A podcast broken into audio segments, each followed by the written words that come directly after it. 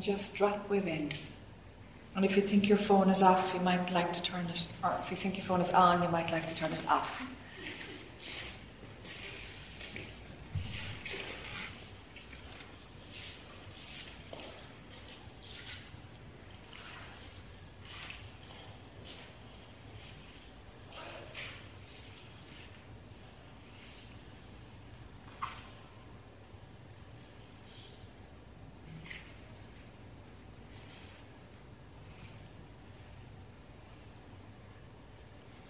Your body be comfortable and just drop within.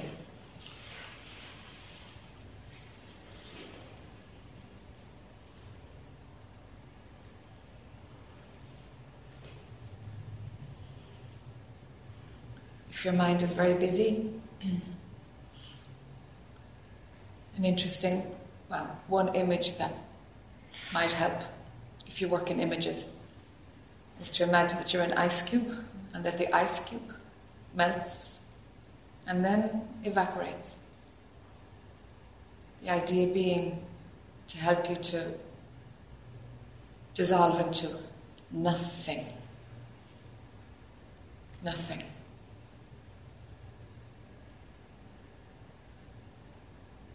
So drop within.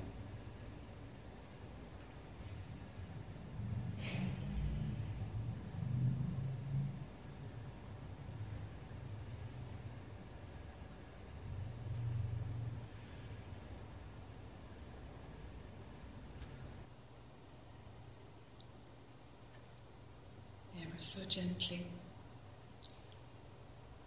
Let the functioning part of the mind re engage a little bit.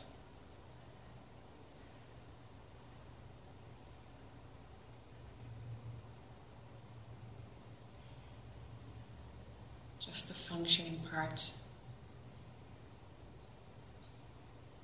that is able to pick up sensations in the body. Able to comprehend what I'm saying. Only the functioning mind is required.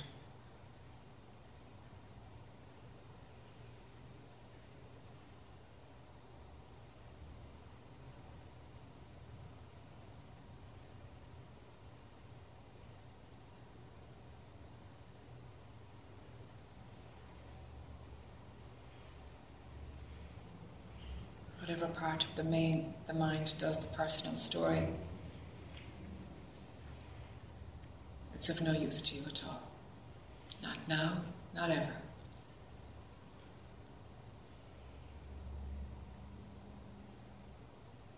The ability to create a personal story.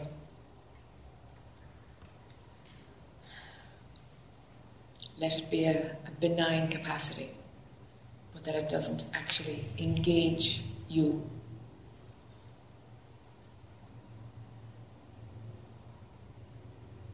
Or doesn't suck you in, doesn't hypnotize you into believing its stories.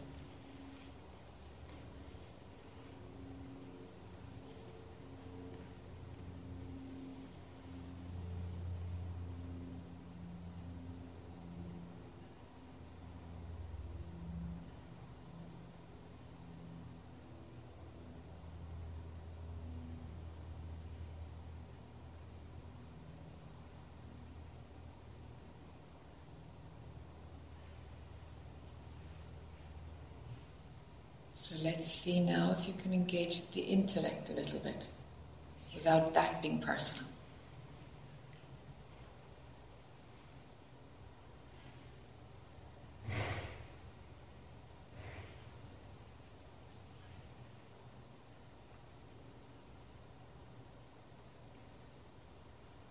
See if you can feel the difference between the basic functioning and the intellect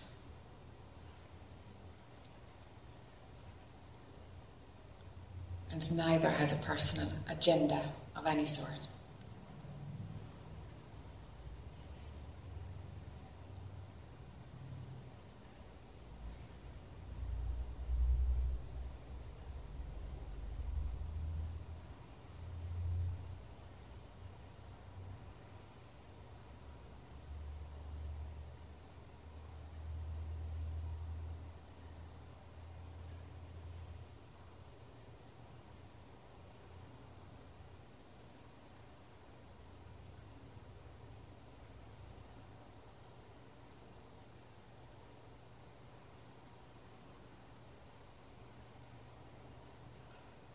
And see what happens.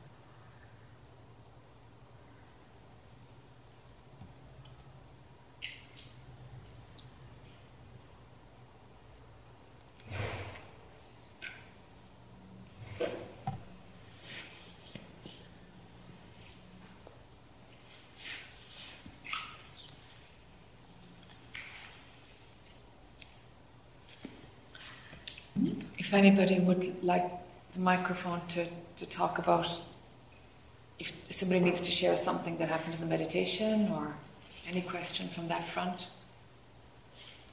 I can send the mic down there.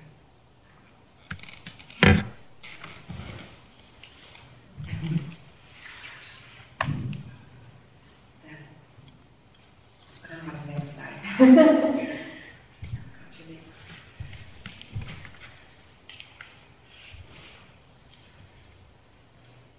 So, um, when you track back a thought to this I thought, and you get to that primary thought coming from your book more,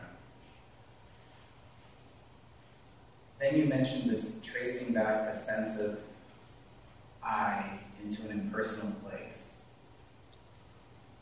But it feels like, and maybe I'm way away, but it feels like when I get to that, the shift or the next place that you're talking about, the only context I have for looking for something is experience. I either look for this dropping in, or look for light, or I look for spaciousness, or I look for a felt sense of something different. I don't understand, and maybe I never will, what that will look like, feel like, or how you drop into that. So you mentioned earlier about, as a kid, realizing you're never going to be a black man. Yeah. And then realizing you had a dismantle experience. Yes. And I feel like those two are kind of connected. I wonder if you could expand on that. Absolutely. That's exactly, yeah, you've, you've, you've almost there. yeah. Um, so, what is experience for you? How does experience, what's experience? If you had to kind of put a color, put a shape, put a definition on what experience is for you, what is it? without something to be experienced, the experiencing itself, what is it?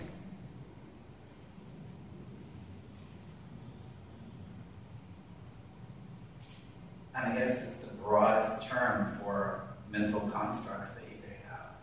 That's probably the broadest term for a, a concept. okay. Okay if that's not what you're looking for for an answer, I don't mind you telling me what it is. You sure? sure. so if you're trying to pull something out that didn't come, please feel free to put it in. you're very sweet. Okay.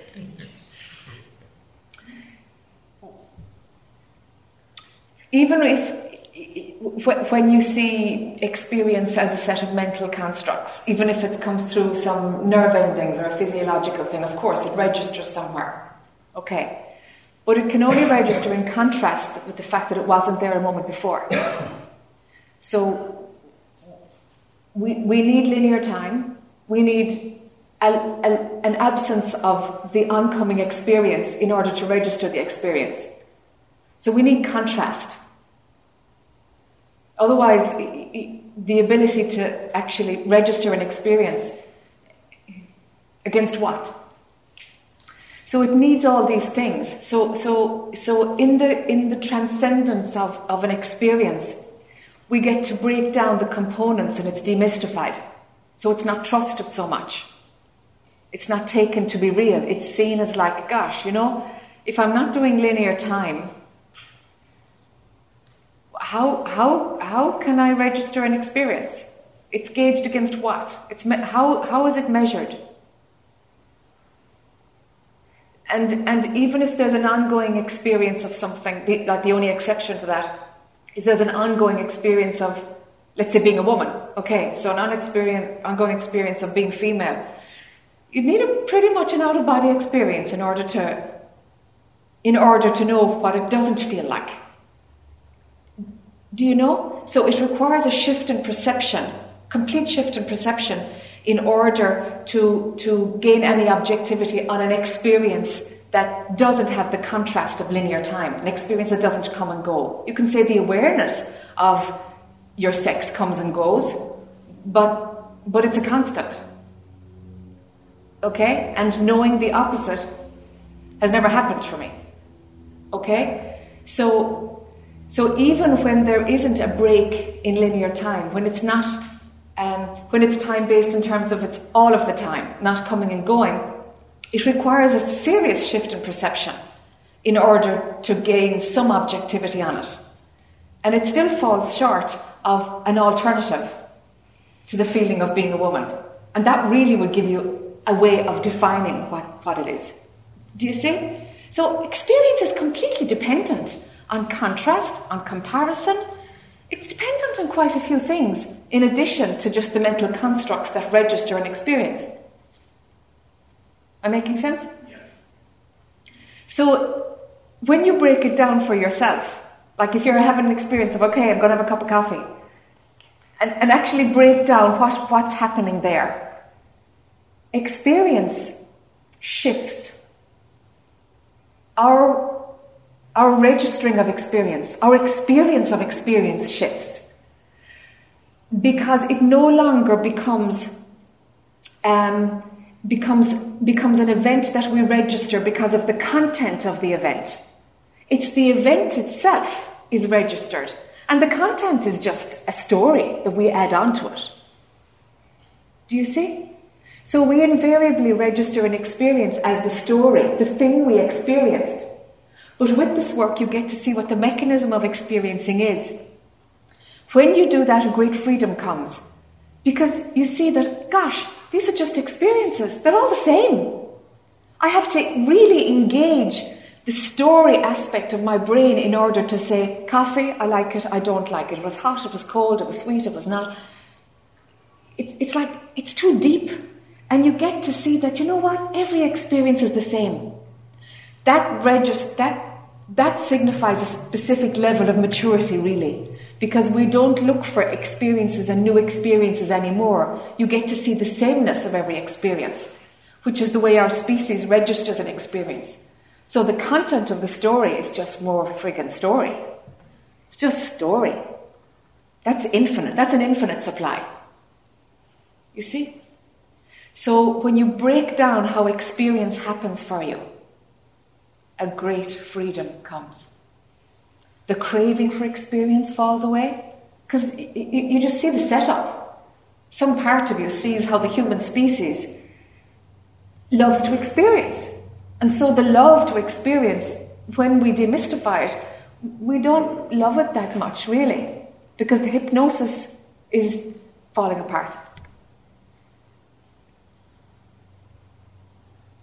So, going from back to meditation in that, and I appreciate that in life, you know what you're saying, but going back in this place of meditation, if every one of these you know, like you see light, you say ignore it, right, in your book, or whatever you see, yeah. just ignore that, ignore that, yeah. ignore that. Like these experiences are all the same. And I think you use the term like just have an easeful easefulness or an easeful focus on that.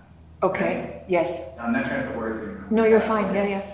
So these felt sense of something will come up, but you just ignore that too, and they'll all end up feeling the same. But then what is, and then just through that easeful, making every experience unimportant, something, that change in perspective spontaneously pops up? Okay, a few things there. It's one thing to ignore to ignore the light, ignore it, because what you're doing is like there's no attachment then. It's like, okay, you know, because lovely sensations comes up, come up, and you'll get those who just hang out in bliss all the time. And actually, there's a complete denial of life then, you know. It's like bliss isn't sustainable, actually, you know, unless you want to just avoid everything. So, so whatever experience comes up, sure, you know, you can enjoy it, but actually it's not it. If it's an experience that's happening, it's a phenomenal rush somewhere in your neurology or some chemical somewhere is giving you the rush, no? Because you're shifting a perception. So it's like a drug to get you, to pull you home. It's like a carrot. Is it authentic? Is it sustainable? No. The body mind kind of hangs out in the natural state and it's calm, it's peaceful, it, it relaxes. That's the natural state. That's as good as it gets for the body, really. Um, that because it becomes a constant. Prior to that, if we objectify it, we'll be looking for a state. It's not a state of mind anymore. You know? So, ah, if, if I objectify what's prior to the natural state, all I can do is show the concepts that break down. But to objectify it is going to bring your mind with you. And it feels like, oh, yeah, yeah, you're just, you know, just setting up something that I can't have. And it's like, no, that's what mind is going to think. But my goodness, the mind is such a tiny, tiny part of what you are. And it's the other part that we're accessing. And I suppose training the brain to kind of, to, to, to allow it to show itself rather than us grasping. Because the mind grasps. That's what it does. But if the only thing your mind, and I'm probably hypermental, but if the only thing, like when you say you see these colors and it's meant to bring you home, my home is my mind, right? Your home is somewhere else. So are you talking about the mind is trying to trick me, Dwight, to pull me back to my mind? Rewind a little bit. Seeing colors that bring you home. What? What? Maybe I got on a tangent here. Um, so mentally, the only construct I seem to have is to look for some experience or some concept. Okay. Even when I soften everything. Okay. It doesn't seem possible for, in my experience or in all these meditations. I know I've only done this for three days here, but it doesn't seem like there's that ability to find that other thing, either embodied or a felt sense of something or whatever, because as I explore it or try not to explore it, it doesn't seem like there's another way of looking at it available to me at this time. Yes, yes. For the me, there isn't.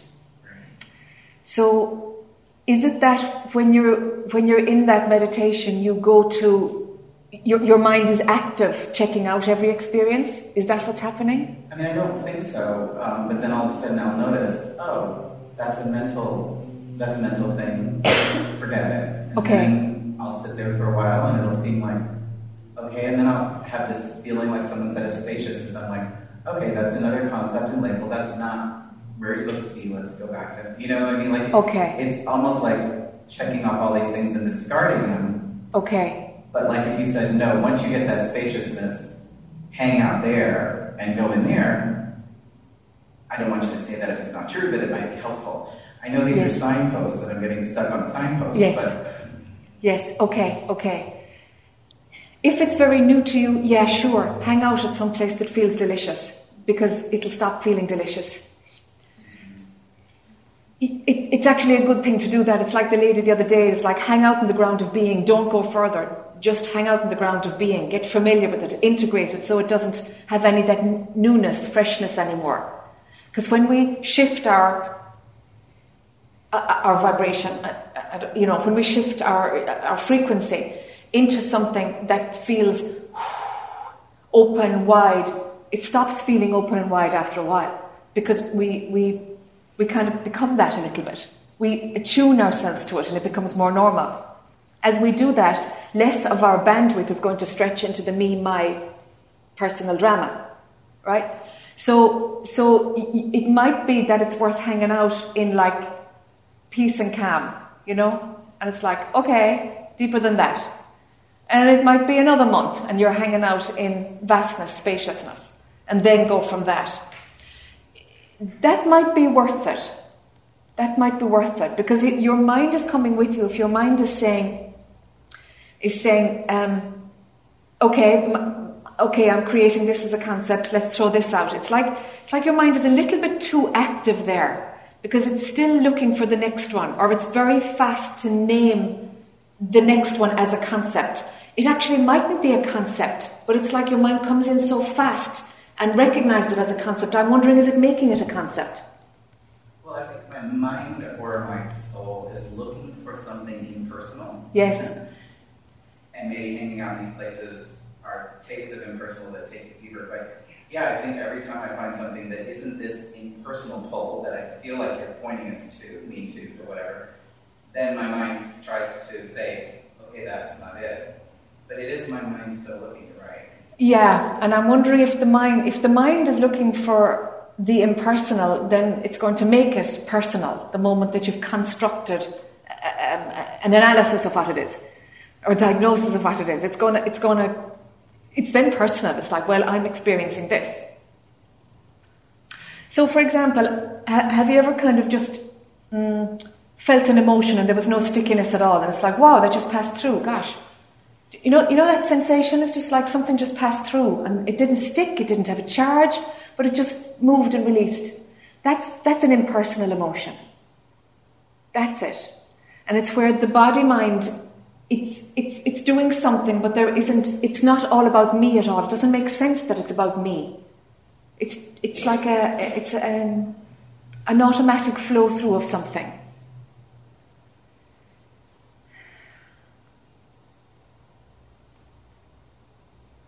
Or even just having a conversation with somebody, and no, no matter what they said, actually, it, it wouldn't, you, you couldn't take it personally, regardless of if you know them or not. But you just couldn't take it personally, because because some, some freer part of you is, is in dialogue rather than the one who might be under threat or protecting himself or watching his image or, you know, these things that we do when the personal is running. So it's, it's like it's softer, but the moment the mind will come in, oh, is this impersonal? No, you're in the personal then. It's tricky there.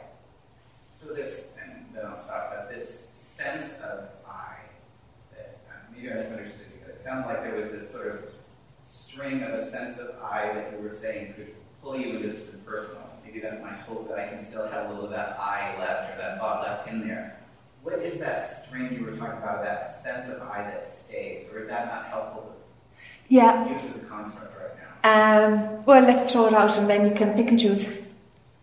Um, when you know that that who you can think you are sometimes is absolutely not you. When you know that uh, I just think I am an individual or that I am this guy, that's completely a thought process. It has no validity at all. Even when it's running, it's just that I'm hypnotized. I actually know, even when it's running, that it's not true, no matter how convincing it is.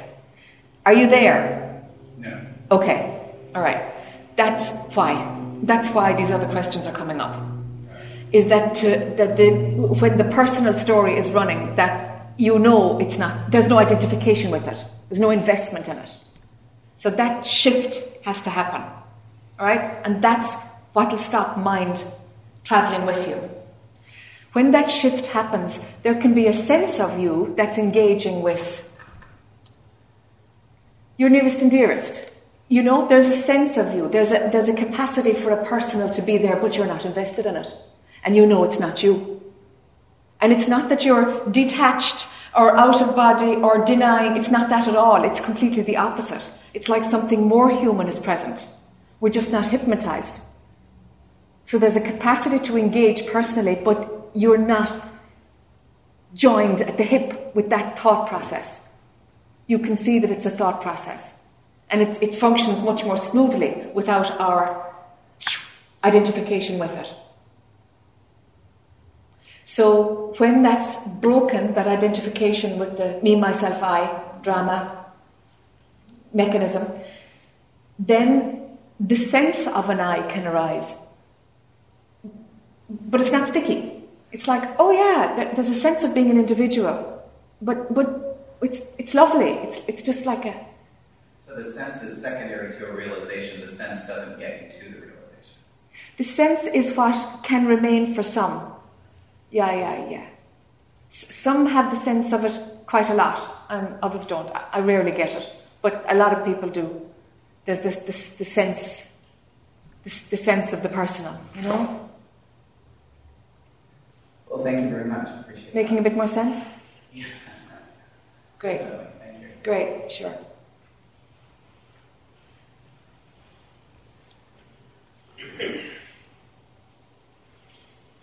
Jac, I just want to clarify what you just said to Jamie about uh, experience. Yeah. You are saying that if you break down the components of experience, then it can be seen through.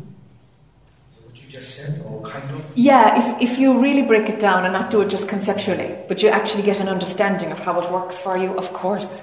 It's, it's uh, Humpty Dumpty, you know? Now, is this mechanism of breaking down of experience, is it the same for everyone or is varies with different people? It's pretty much similar. Similar. Okay. Yeah. So um, let's give this example of drinking a cup of coffee, Uh huh. which is an experience. You want to experience this drinking a cup of coffee. Yes. So how do you break it down? Could you, with using that example? Okay. So, so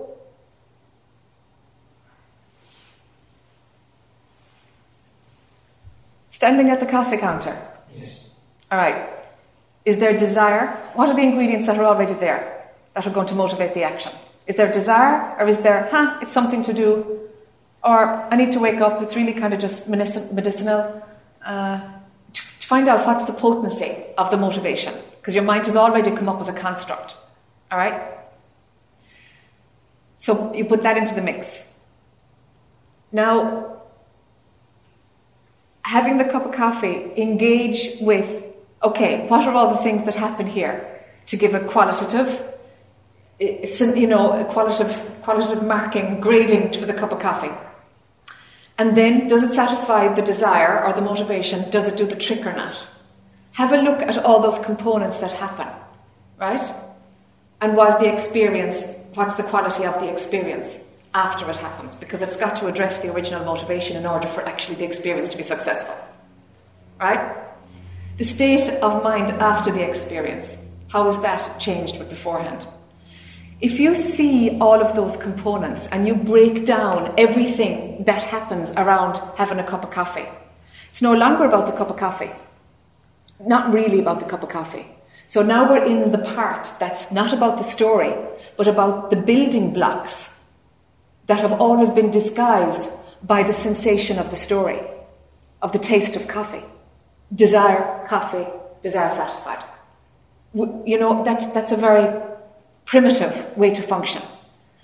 So, if you explore all the constructs that make it happen, it's not about the cup of coffee anymore. Um, Does that make sense? it does make sense, but I'm also thinking that that's a lot of work. That's a lot Oh, it's great fun. and, and you'll find that afterwards, you know, if you do break it down, you say, wow, that, that's really how this body mind mechanism works. And, and I've never saw its parts before.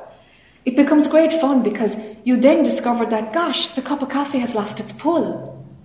It's like, it's, it's kind of, it's too laborious. That's where the effort shows up. It's the effort to kind of do all these mechanisms, which I'm usually hypnotized by desire anyway and not even seeing them in the first place. But I put all this effort in and have a cup of coffee.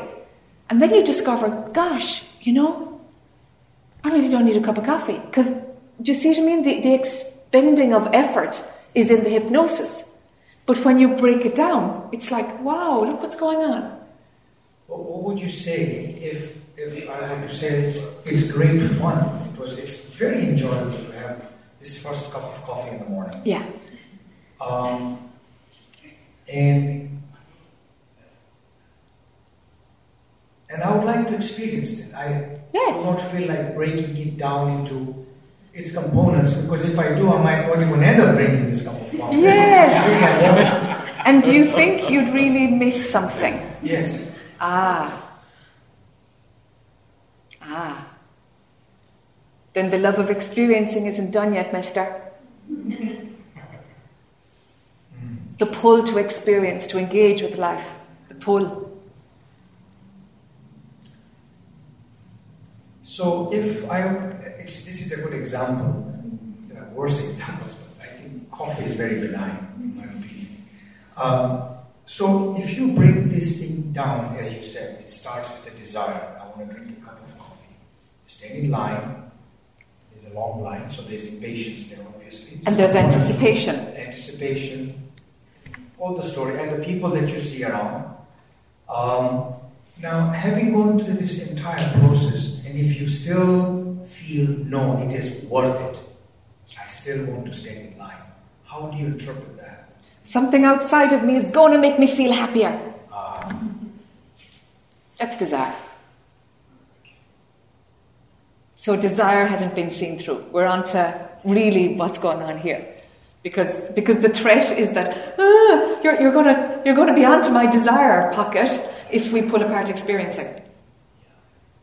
I was actually wanted to actually sit with you today uh, this morning, so I don't know whether you want me to sit here or come there. Don't mind. But I, I really wanted you to do this meditation on desire with me, for me, whatever. Uh. It's because I, I really find that really to me this is the crux of a stumbling block because everything starts from there. Yes. And you know Do you want to come up then? Yeah, absolutely. Yeah, whatever you like. You know, it is said that. Um, Don't push your chair too far back. Thank you, Oops. Mahesh. Um, it is said that um, there are three components, if you will, of a desire. You can either satisfy a desire, or you can suppress it, or you can just simply look at it. Uh-huh. And then it is said that if you if you look at it, the desire drops. Sometimes. doesn't- yeah, it doesn't happen for me. Yeah. So I kind of want to know, um, but I'm glad you said that sometimes it drops, but not all the time. Um, it's kind of weird. It's kind of, there is a desire to drop desire because there is also this innate thing that if you are in this zone of desirelessness, then there are no issues. Correct. So I'll stop here and let you kind of. Yeah.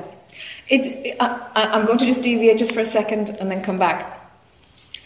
There are no issues for the one who's, who, ha, who is desireless. Yes. Try living with one who has desires then. That's tricky. Do you know? That's tricky. Yeah, yeah. Because it's like, well, you don't want anything. You don't care where we go to dinner. You don't care. I'm like, oh, Jesus, no. you know? Like, yeah. So, so just, just to, I suppose, throw it out there that there is this idea of, oh, sure, my life will be bliss. And it's like, yeah, fine, live in an ashram and it'll be fine. But if you're out in the world, no, it's not. It's tricky. There's, there's like a compensation, actually, in order to connect when we live intimately with somebody else who, who, who's still running the I story. So, okay. So I just wanted to take the, the shiny bit off that idea. Um, okay.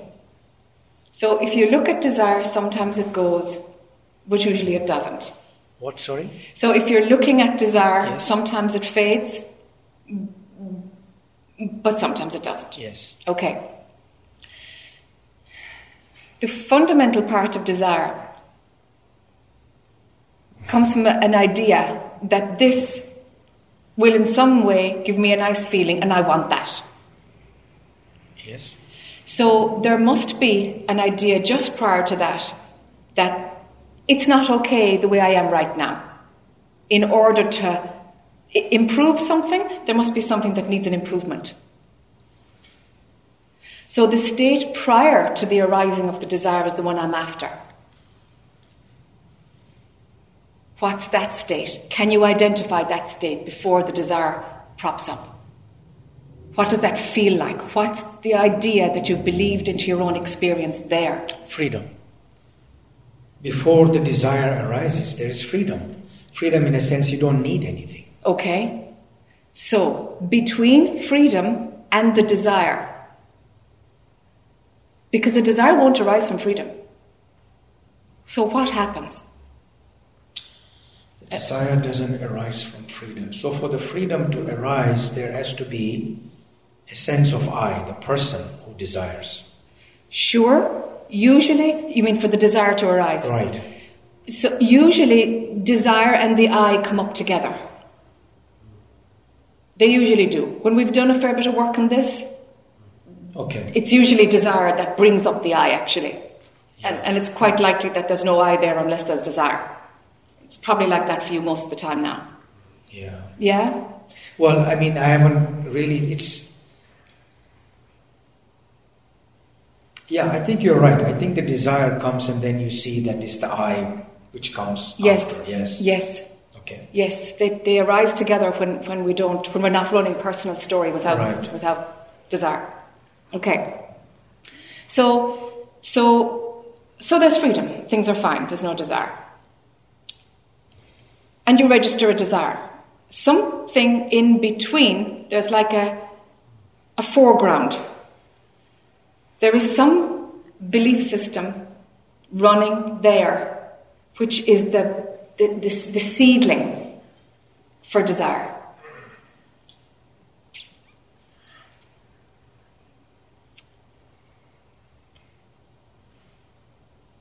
The I won't arise out of freedom, but it'll arise out of some, some bit of hypnosis that's already coming in. Hmm? Lack, Yeah, they could, yeah. Agree. So, what shifts from freedom to lack? Lack is a great word, actually. What? What shifts? There's freedom, and then there's lack, and there's desire. Desire, right. Because desire can only come out of like, I want some, some there's something missing here, and I, I want something. Why would desire come out? If you if you're desireless, you're desireless.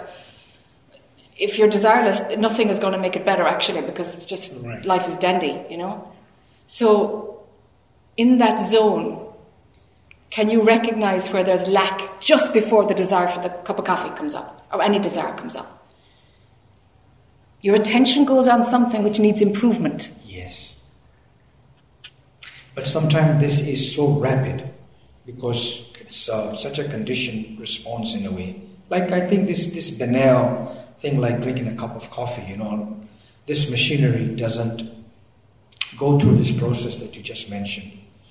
So, so, so there's freedom. I'm still s- sticking to this example just so that I can understand the process. So there's freedom, and then there is lack.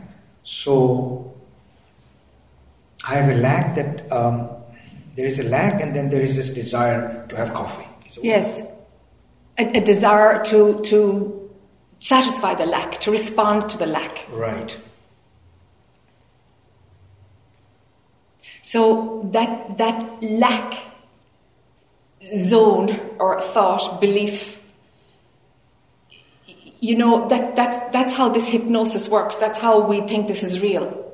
We really, really, really don't see how the mind works. So we have to believe it until we see how it works. So whether we deconstructing experience or deconstructing lack, it sounds right now that it happens so fast, but actually it doesn't. It's just that there's a hypnosis going on which glides you over. It's just that you're hypnotized there. You don't see it yet. But you know yourself when you see something, it's like in your face. Yes. Okay? And it will be in your face once you spot it. But right now, something is asleep in that, in that pre desire zone. Because you think the desire comes from, it just springs out of nothing, and it doesn't. It's, it's, you've bought something just before the desire arises. That's where, that's where we'll find the hook. I see. So,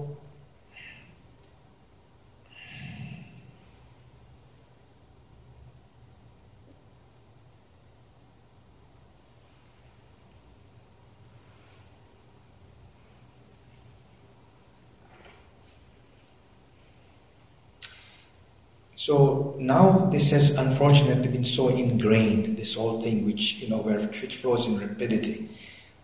For me to, if you will, unwind this, every time a desire arises, I have to go through this process. Okay, let's make it No, less I'm- I'm- laborious. I'm not at all being facetious here at all. Right now, is there a desire for something? Okay. So notice the next time a desire comes up. The moment it comes up. Just like when we start doing this work and we start to notice when the personal I is up and we break and we observe. Mm. If you're halfway through a cup of coffee before you've noticed that, that there was a desire running for 10 minutes before you made a cup of coffee, All right, the next time you'll do it, you might discover it five minutes. We pull back, don't we? The hypnosis doesn't last as long. Yeah. That's a really effective method. I don't, I don't know any other one for, for, for doing this because it's about you coming out of the hypnosis. So when the desire, the moment that you spot there's a desire, if you see the desire very early on, it will fall down. If the desire has been pumping for a while, you're too far in. You'll have to satisfy it. So as we pull back, and if you can see where the desire is arising, you'll get a glimpse of what was there just before it. You get a glimpse. Be like, ah, that's what was there.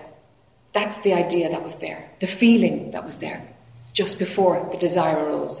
It's about you spotting and recognizing what that feeling is, coming out of the hypnosis.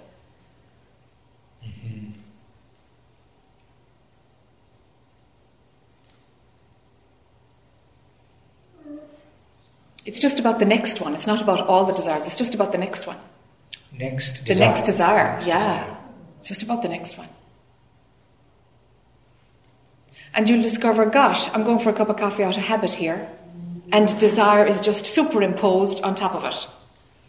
But it's actually just habit. You'll find that sometimes.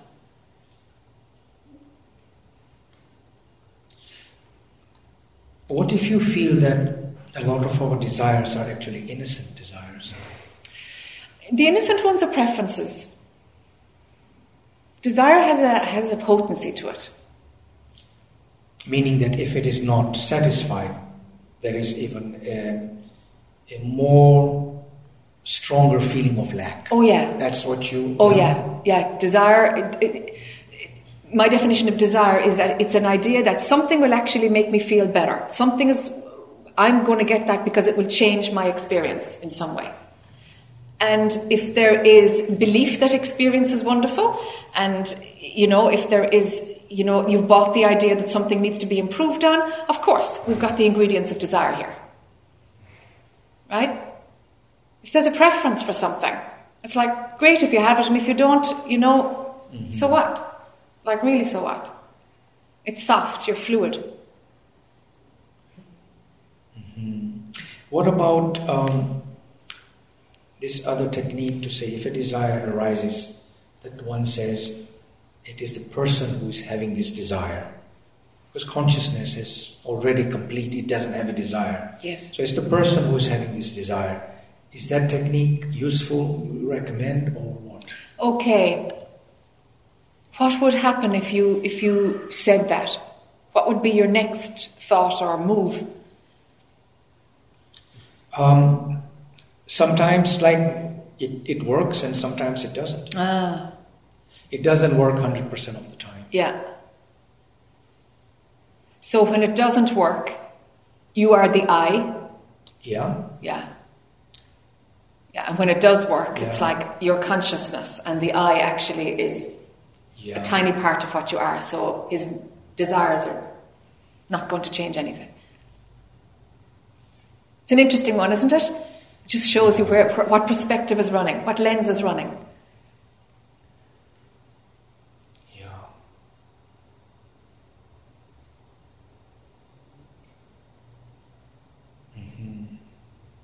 We're talking about transcending desire. Yes. Yes. Yes. It's not just breaking a habit, it's the transcendence of experience, transcendence of desire. Um, can there be an exercise or homework to do while there is no desire running? Hmm. You see, when there's no desire running, you'd have to bring in an I thought, wouldn't you? You'd have to bring in the I thought because I have no desire running. Because consciousness doesn't do desires, Yeah. as you know. So then we'd be engaging the I. It's worth a shot, except you'd be cranking up the personal again. It's worth a shot in terms of convincing the mind that, hey, you know what? Desirelessness can happen and it's totally fine. Look, there's nothing lacking here. It's useful from that perspective. But after a while, it would have to be time based, it would have to be short. Mm-hmm. Give yourself a month with it or two months with it, and then you stop. Because you'll just be cranking up the I. You'd be rem- reminding the I of, of, of itself when actually you're not the I at all. I mean, you're not the I. So you'd be reinventing an I story in order for it to understand that it's happy. Okay. High risk.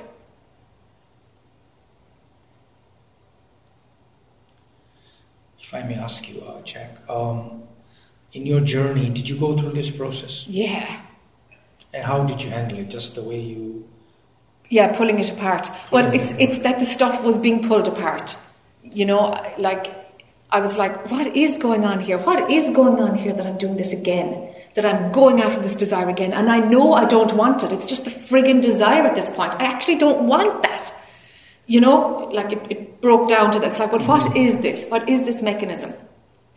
And sitting with it and watching it and examining it and turning it upside down and inside out until it's like, oh, holy Moses, this is just how the mechanism of mind. This, that's all this is. You know? And, and of course, then it stopped its power of hypnosis. You know, there are some teachers who say that the desire for freedom, you should not Yeah. negate that. Yes. What do you say? Yes, that's a tricky one. It's very useful to hang on to the desire for freedom because it's almost like you you you compress every other desire into the desire for freedom.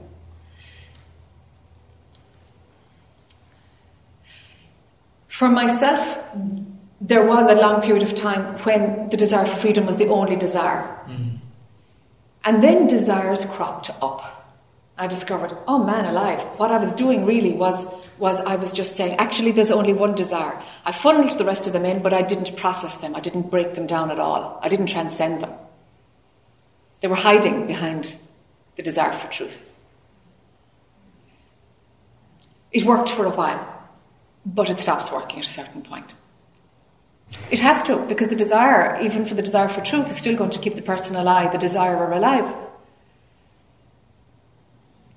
It has to be dropped at some point. If one says that that the dropping happens, is that a cop out? They're lucky if it happens. They're lucky. I had to chisel through every single stage. Yeah. Probably for most people, isn't it? I think so. I think so, yeah. And if they don't, it'll come back and bite them in the ass anyway, you know, because Yeah. uh, true understanding, wisdom doesn't come on, on, on, unless you, you, you, you become wise to what was hypnotizing you in the first place. So, um, I'm sorry. Um, since you um, you can energetically feel people, is is there anything specific for this body mind that you would recommend? Because I, I really think for me this is a, a huge thing. The the um, the unpacking of desire. So, what, what would you tell me, Jac? Okay. Um, okay, so the, the, the other layer that, that I'm looking at that we've never really tapped into is, is the spiritual conditioning. You know, is, is the stuff that you've picked up along the way that has helped you, but actually it's not really helping you much anymore. Mm, But mm, you're kind of, I may be fearful of throwing it aside because it's, it's been a great crutch, a great guide, but actually it's got a few rules and a few guidelines that you've assumed to be true and they're not working for you. Do you know they're not working for you? I think, in all honesty, I, I think that they are still useful. Okay. I don't know how useful they are because with the, I don't know. I mean, there are tools that you, you pick up on this on this journey, and some of them are very useful. I think Yes, um, yes. Tools, yes. tools. Yeah, sorry. Um, as you said, tools as beliefs, opposed to beliefs. ideas, Right, right. like conditioning, like uh, beliefs of how it works, of how it is. And it's like, yeah, at a certain point we have to throw that off. You know, I'm, now that you mention this, I'm, as you ask me, I'm asking this question to myself. What spiritual conditioning do I have? And I don't know, really, I don't know the answer to that. Okay, so, so the part of you that asked is something gospel the other day. Ah, beautiful. Do you know? That kind of thing. Sure, there's, you know, ultimate trust in, in Bhagavan. Of course, I completely get that. But at the same time, there has to be something within you that, that yeah, Confirms that or yeah, that confirms it's like that? what's hiding behind that? Right. What's something hiding behind that? You know? It's like going to sleep. You actually have to go to sleep alone. You can't carry, carry Bhagavan with you to sleep. Do you know? He's a great signpost. But but at the end of the day, all crutches have to go. that's amazing. Only for you, perhaps. Uh, it- it's always visible from outsiders, no? Yeah. You know. So it's like it's like at a certain point we get to um, reposition our spiritual influences and say, "Hold on a minute now. It really helped me till so far, but but what's hiding behind these crutches? Because they become crutches. You know, we we outgrow the the pointers, the guidelines, the the beliefs. And you have to find out for yourself what's true and what's not true. You know, it's like aim to pass out Bhagavan, To pass to pass him out, to evolve beyond Bhagavan. That might be That's something that would give you. difficult. Yeah, that would. You see, there we go. Right, we're challenging it now. So how do you distinguish between trust and belief here? Yeah. That's for you to explore. But didn't you, in your journey, at some point, completely surrendered yourself to your teacher? Absolutely. So then, the same would apply here in a way. Yes, but that phase passed. And then I just thought, gosh, gosh, he, he, he's just what I am. Huh, he's just what I am. And then I started to see things like, hmm, mm, I'm not so sure that actually that he said that. Was that coming from his own place? Because that doesn't run like that for me. You know? Mm, Is this my conditioning or his conditioning? Huh, I don't know. And a lot of unanswered, but noticing that, gosh, this is not as simple as what it looked. You know, what it looked like earlier on. So the phase of completely trusting and surrender, yes, but it's a phase. It's a phase. For some, the phase ends with self realization, but for others, no. You know? Like, looking back now, I can see how the phase came, um, the phase came and went, because that phase of total surrender was thrust upon a woman who was like independent, strong willed, strong minded, determined, you know, full on in there. I had to be broken. I had to be broken and brought to my knees. So it was really effective. So it's not surrender for surrender's sake, it's surrender to break the ego. Yeah. And when it's done its work, then, then surrender becomes obsolete. You know?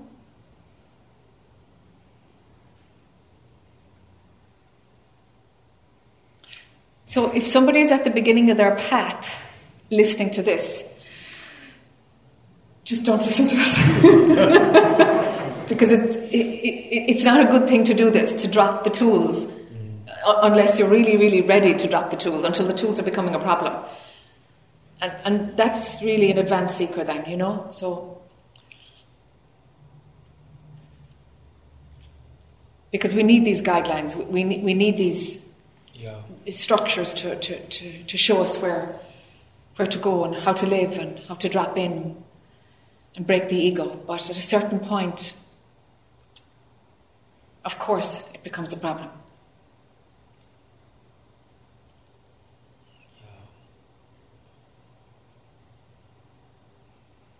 I don't even know how to drop spiritual conditioning like this.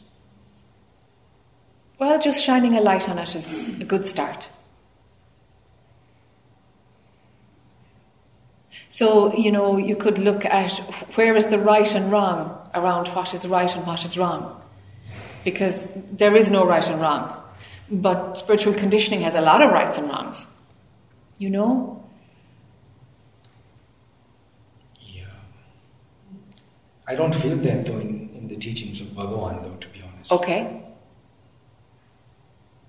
So is it right to surrender? Is it wrong not to surrender? I'm just double checking. Yeah, it feels right to surrender. Um,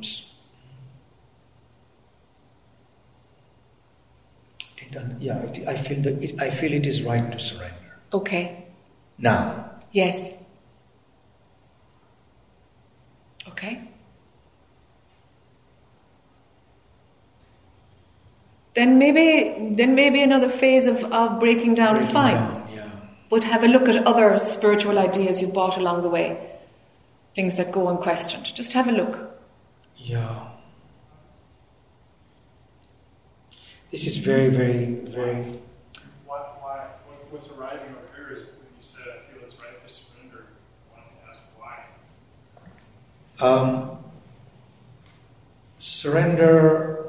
I was talking of surrender to Bhagwan. I mean, to uh, it's, it's maybe because of of the trust. Um, um, that he will carry me through. And there's still you and he. Yes, And and even as you go through and beyond, is there still you and he? I have not. Um, I haven't been there. So where where does it stop being two?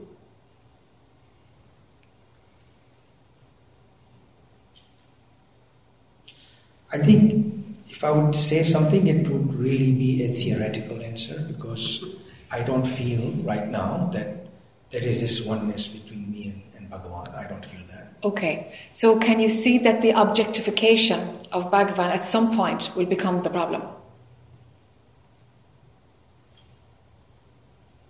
Wow.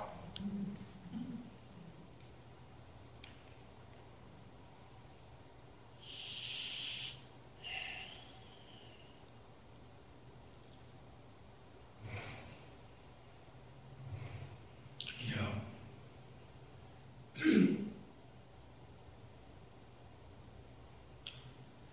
I think, I guess this feeling I'm getting right now is I really have to drop everything.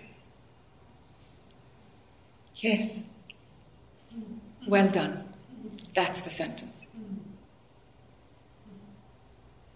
and in a way actively drop it, you know, just Maybe so. You'll know uh, how many layers. layers.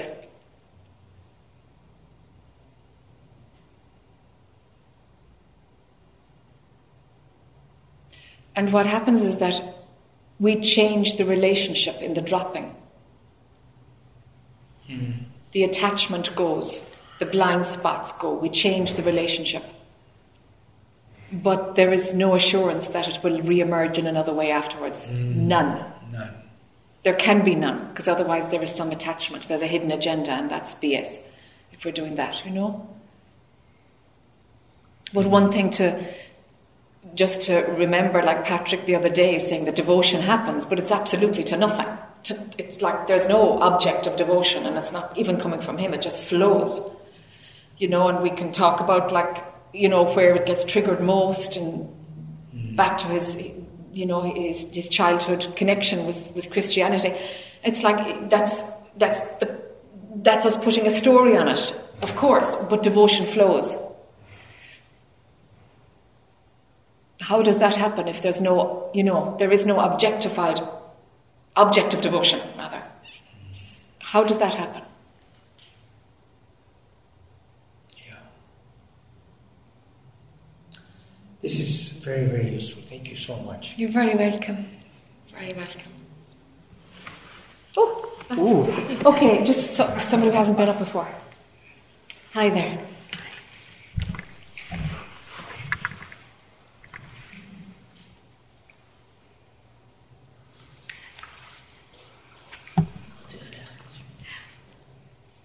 When you're just talking to Dean, I noticed the coffee thing this morning. I noticed the, freedom, and I noticed the lack, and I was like, and then I wanted it anyway. so, are you talking about commitment in a way? Um, I wanted it anyway. Is it that there was a personal I who wanted it?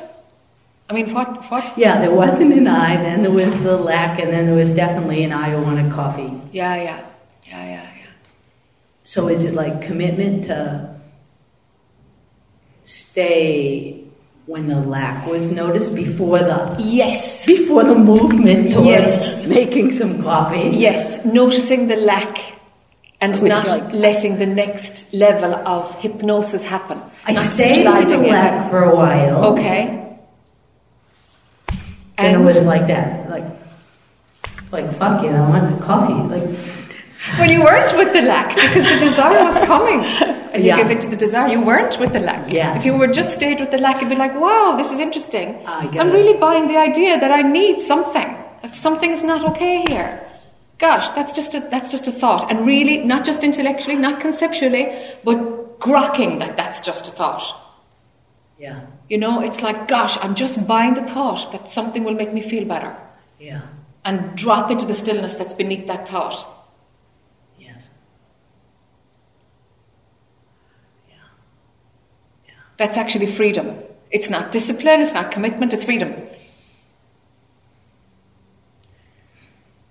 And it's not really commitment either that does it. No, no, it's none of those determined, will based things. None of those.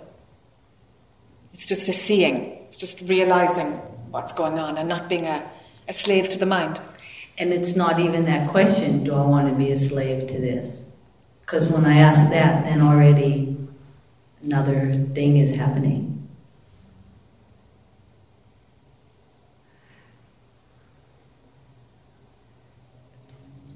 Well, it feels like this is way beyond me. That's great. it's great. Yes, it's way beyond the me. Yes, but we're opening something. We're just opening a little gateway to you as pure consciousness, to the part of you that's not buying into being a woman, you know? Waking that up and bringing that here, you know?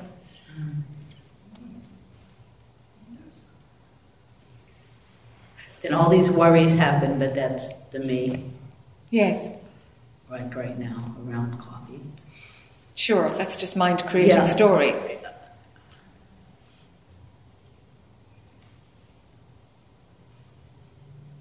It feels like there's a crack right there. I think so. And that there's lots of discomfort. Yes, for the I, yes. I could go bash you on the head right now. Yes. yes.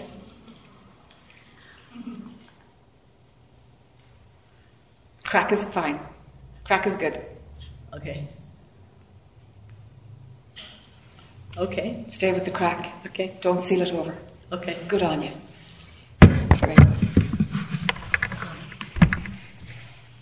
Okay, yeah, no, again. Okay. Do you, want, do you want to come up? Yeah, come if you can. And I'll move across this way. Okay. Um, well, it started out the question in the beginning of this morning to get some kind of up close looking at aligning, for lack of a better term, local perception with a broader global or whatever. And then I was trying to think of examples because this is kind of my daily daily dilemma of trying to figure out these two things that keep flip flopping, flopping, and I can, I guess the desire is to try and hold the global that sometimes just drops in. Hmm. It's not so much two. That flip flopping, yeah. I think that must come from an idea that there are two distinct or opposing perspectives. They're not opposing. They're, they're on the one trajectory. You, Oh, okay. you know, they're on the one, it's like a lens. It's like You know, lights in the theatre, and a gel comes in, and it's just a white Yeah, light, yeah, no? yeah, and a gel comes in, and everything is blue or red, or you know, and you play with gels, no? And it completely changes the light. Yeah. It's like that. It's like you're the light, and then these lenses of perception come in. Right. Well, it's kind of like what just more recently I've been seeing. There really isn't a difference between, you know, I for so long desired the global and trying to get rid of the, the localized, and then this recent, thanks to you, dawning, oh, there isn't any difference. Yes, But that's such a.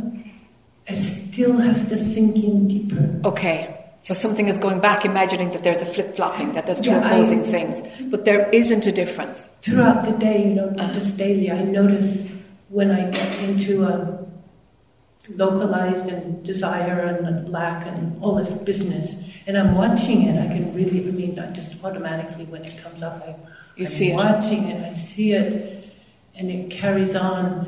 And before, there was, this is not good, you know. Now, there isn't that distinction. Yes, good. But on some, it's kind of like a split. There's not the distinction. In my logical mind, I can see that, okay, ah, there isn't, there isn't a difference. Oh my God, the freedom. But then there's something underneath that that still is pulling for the global, that experience. So, is there a belief that the global is right or is better? Is it come down to a qualitative value system that you have? I think there's a deeper unconscious belief that that would go along with the whole spiritual journey that's been underlying my life for so many years. Okay, an idea of how it should look, how Uh, it should I- be. Yeah, yeah, yeah, yeah. Man, And- that propaganda, can't you see? It keeps coming up. It's Yeah. done, it's like, Oh my gosh. yeah, it's really strong conditioning, isn't it? Like the Catholic Church and Yeah, all the rest it's- of yeah, whatever. exactly. The same thing. That's right. And It's like heaven looks like this, self realization Yeah. looks like this. It's like, gosh. Yes, yes, You the know. same exact mechanism. Yeah. work. So if we're bringing the mind with us, then we, you know, we're, we're painting the picture of how it should look. Yeah. So there has to be a letting go of that. Right, and that, yeah, You see? So the mind is still being believed that that it can offer an image, you know, that the conditioning is believed, but I believe it, that it can offer it.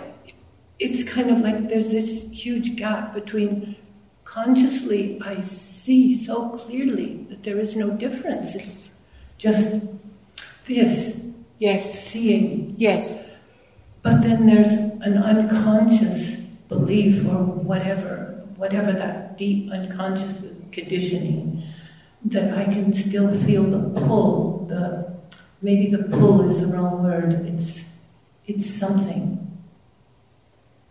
Lack maybe of it ought to it ought to look like it ought to feel like it does when there's the global pure pure perception.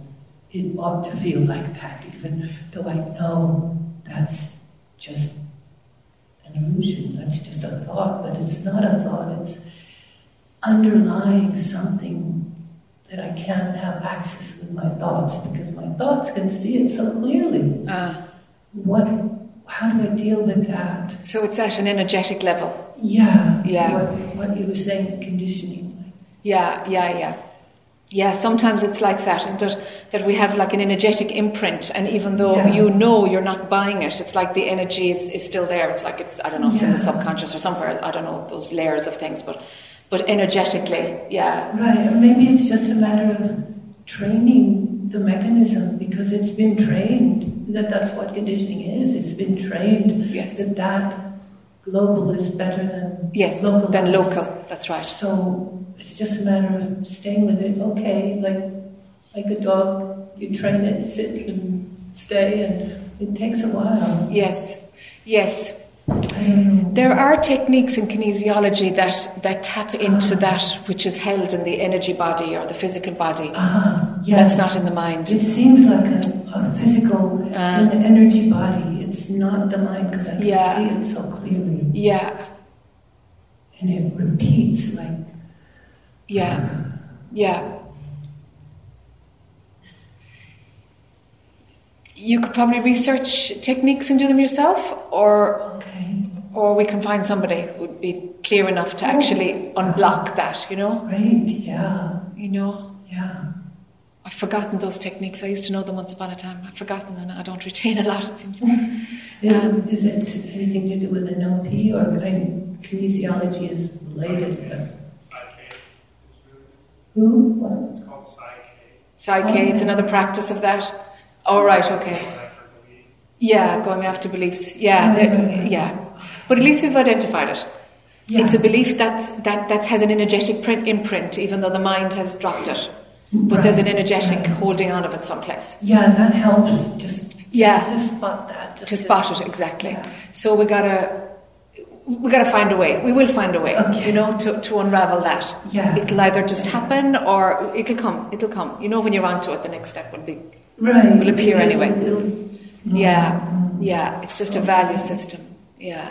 Yeah. And at the same time, anytime it's like, whoa, I'm in the personal, and it's like, so what? So what?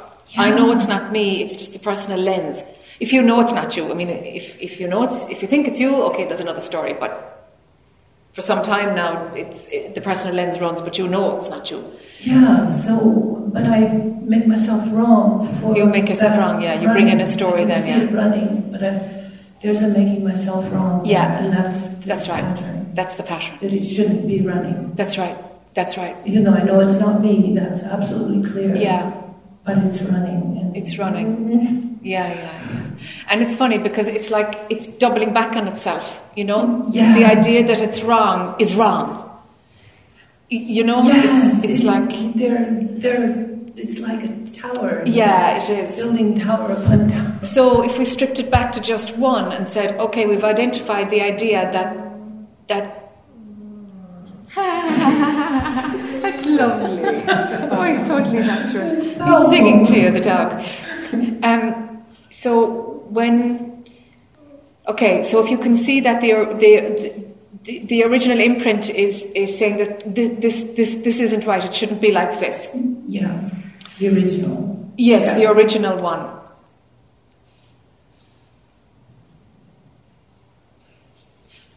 Mm. If you don't have that point of reference at all of right and wrong, Mhm. at all, w- is it all right? Well, if I didn't have it at all, it wouldn't arise. Yes. So what? So something is arise. Something is still hanging on to it, Yeah, right? right. And especially as we need to get rid of the thing that's saying we need to get rid of something. I mean, it's like, oh, hold on now, there's something tricky here. Very tricky. Something That's- tricky here. And. I'd be inclined to do the opposite and say, actually, that's the very thing we won't get rid of because we're feeding into it. We could look at it that way too. Do you see? Yes. We could look at it that we could flip everything. flip everything. Yeah, there's never just one way to skin a cat. yeah. Yeah. Gosh. Yeah. Wow. Yeah. Okay. Play with that for a bit. I'll play with that. Good. Yes. Yes, because because in a way that energy imprint of this isn't quite right, Hmm. it's going to win if it's going to be dissolved because it's fulfilling its own prophecy. Gosh. Do you know what I mean? Yeah. Wow. Do you see? Right. Right. I think that's where it comes from. Yeah, I, There's a knowing that this this is going to go, and so it ought to go, and Yes. and oh, but it's actually staying there by getting rid of itself. yeah. Yes. Oh my God. Ah, okay, we're on it now. We're on it now. Yeah, That's what it is. that's what it is. Yeah, it's a tricky one, isn't it? It's so tricky, so Yeah. subtle, and yeah. So subtle. It's just the same, the same game. Yes, it's the same game. Twists and It's the same game. the same game that everybody. Yes, yes. Wow. And sometimes it's a layer to be gotten rid of, and sometimes actually nothing. No, doing nothing with this. Doing oh. nothing with this, and it'll lose its charge. Oh, oh my God. Yeah. Ooh. It's almost scary. Yeah, yeah, yeah, yeah. You're facing it. It's like it's there now. Yeah. The nothingness of Yes. Yes. Oh, I'm going to sit with this. Yes. Because it's so just daily. Sure. It's the one that's. And I don't know what to do with it. Now I can see why I don't know what to do with it. Yes, There's nothing that's do it. That's it. Gosh, thank you. Sure, you're welcome. You. You're welcome. okay. Okay. And then, and then Patrick will work over Mukti's there.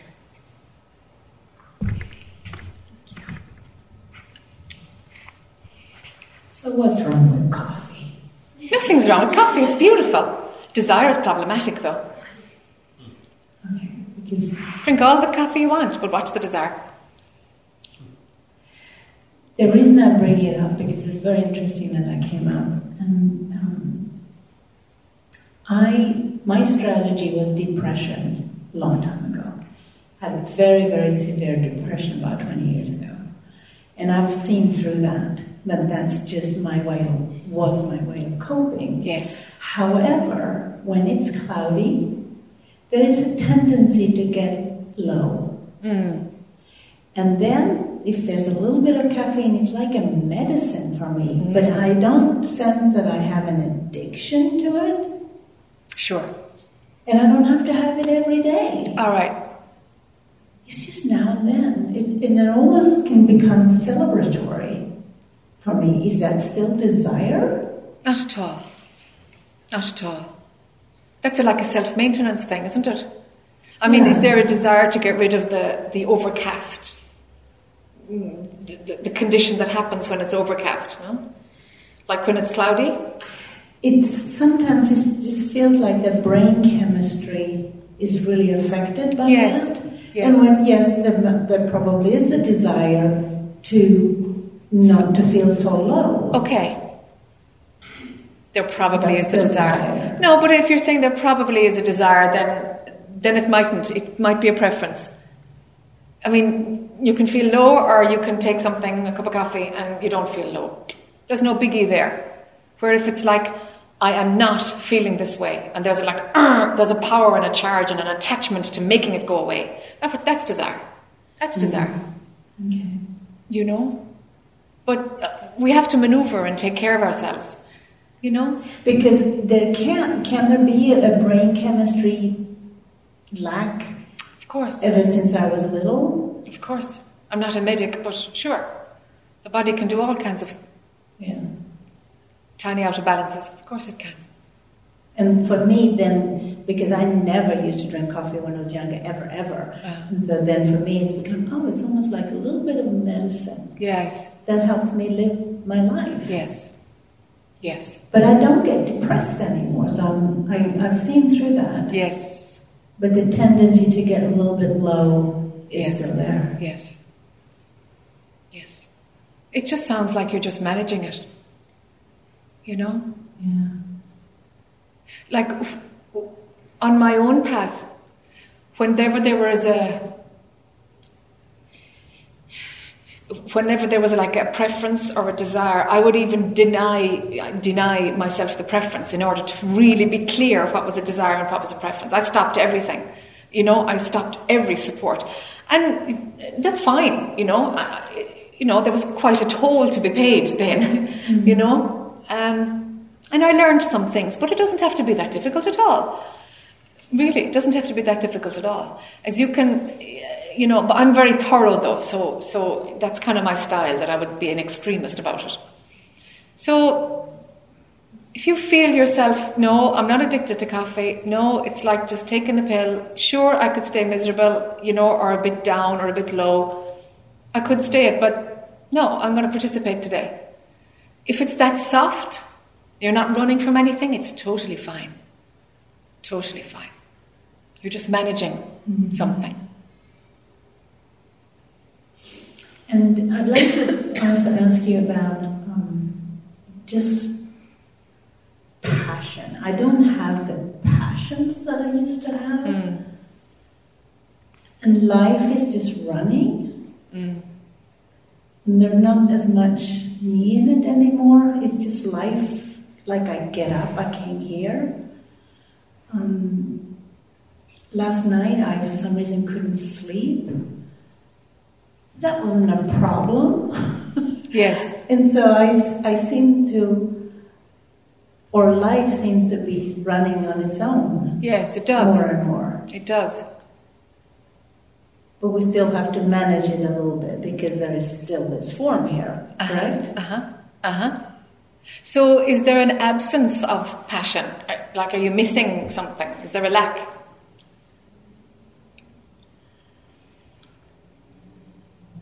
Something is stirring right now. Yes, that.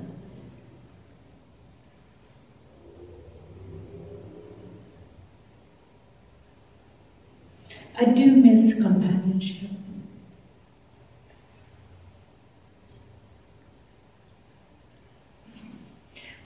You really hit on it, didn't you? Yeah. Because I made it fine that I'm a, that I'm I isolate maybe a lot, but that's fine because I'm independent, like you were talking about. But I still do miss that, I guess.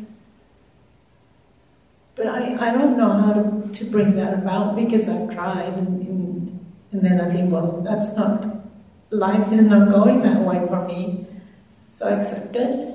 But there's still a longing for it. There is the desire. So then, if I look at the lack, um, I don't lack then. So is that the desire that is still hooking me from really being Yes. free? Yes. Okay. Yes. Hmm. Yes.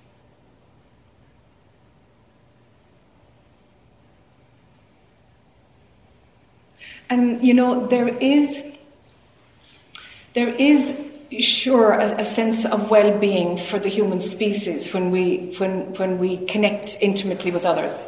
Th- There is a sense of well-being, sure, because we, we function well with others. You know, we, we're not hermits. We don't do very well in that scenario. We live in communities. We live close together. This is how we work. So, so sure, there's that natural species thing, and then there is like conditioning or ideas of how it should be, or I had a different idea about my life. Then there's all the mind garbage on top of it. If you can peel it right down to make sure that there's no other layers on top of it, and that it's just a natural pull to be with others, do you know, or an other, it's then really, really see what there is. If there is a, a if if if you come right down and there is still a, a, a pull for companionship, sure, it's like okay, there's a pull for companionship. It's either going to come or it's not going to come, and both is okay. Arriving at a place where both is okay.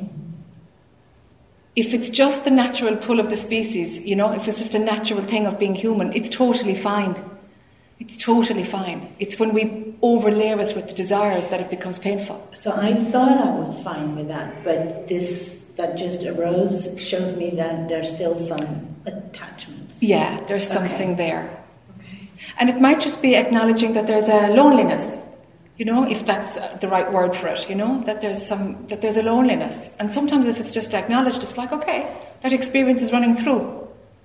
If you make it personal, it becomes darn painful and you'll want to desire it to be another way. Whereas an impersonal experience can run through. It's like, yeah, it's like the body's hungry. The body would love some intimacy, mm-hmm. you know? Okay, all right. If it'll come, it'll come. Or if I can make it happen, great. But if I can't, I can't. Mm-hmm. You know, peeling it right down. Yeah, I see that. Is to allow whatever arises around that. Because it's impersonal. Yeah. The pain comes when it's personal. But every experience is valid. It's all valid. You know, from the impersonal, they're all valid. Yeah. Okay. Thank you. Patrick.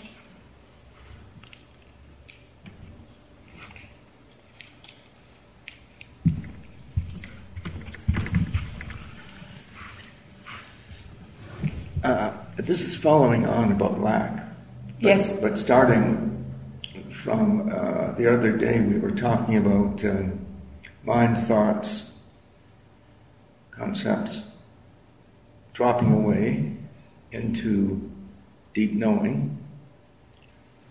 Um, You bring the mic a little bit closer. and with deep knowing, there's n- there's no lack. There's no lack. whatsoever. Yeah. Okay. Um, now, not about drinking coffee, but reading a newspaper. Uh, this is the big one. and we haven't gotten to chocolate yet. yeah, Or sex. Yes. I'm in trouble, I do both. Coffee with the newspaper, huh? So I was talking to a spiritual friend this morning, and it became clear that, well, that um, why is the newspaper being read? In other words, and then of course lack is the key. Is there a lack or not a lack? Now, if there's no lack, then it doesn't matter whether I read the newspaper or not. I mean, if, if one happens to appear, I can read it, mm-hmm. but doesn't, I don't care. It doesn't matter whether whether I read it or not. Yes. Okay. And I think what I'm what what has arisen is there's I think because of, this because of conditioning. There's a lack of knowledge about what's happening. In the world. Yeah. Okay. And that's a conditioning because I was brought up to be concerned about the world and international affairs and everything. Yes. Okay. So um, that's the key to dealing with it. Yes. That's what the lack is. Yes. Yeah. You have it. Okay. Then, um, suppose there's an emotional reaction to something in the newspaper. Um,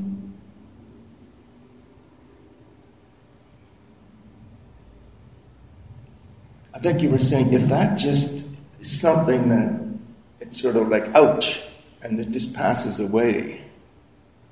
That's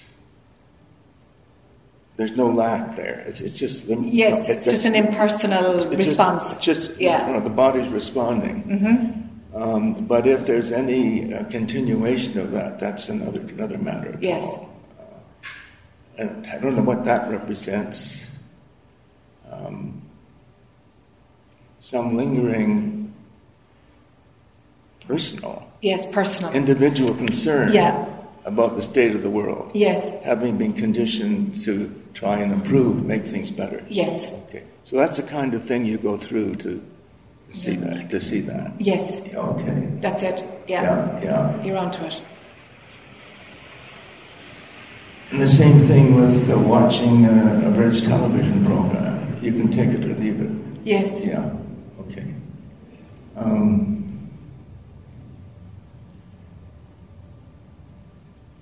but so these these lacks, the lacks that come up, uh, could they just be regarded as residues, or I'll put it this way: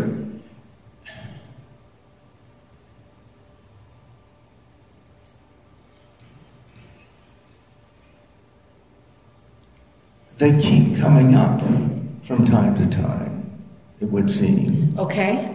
And I guess my question is do.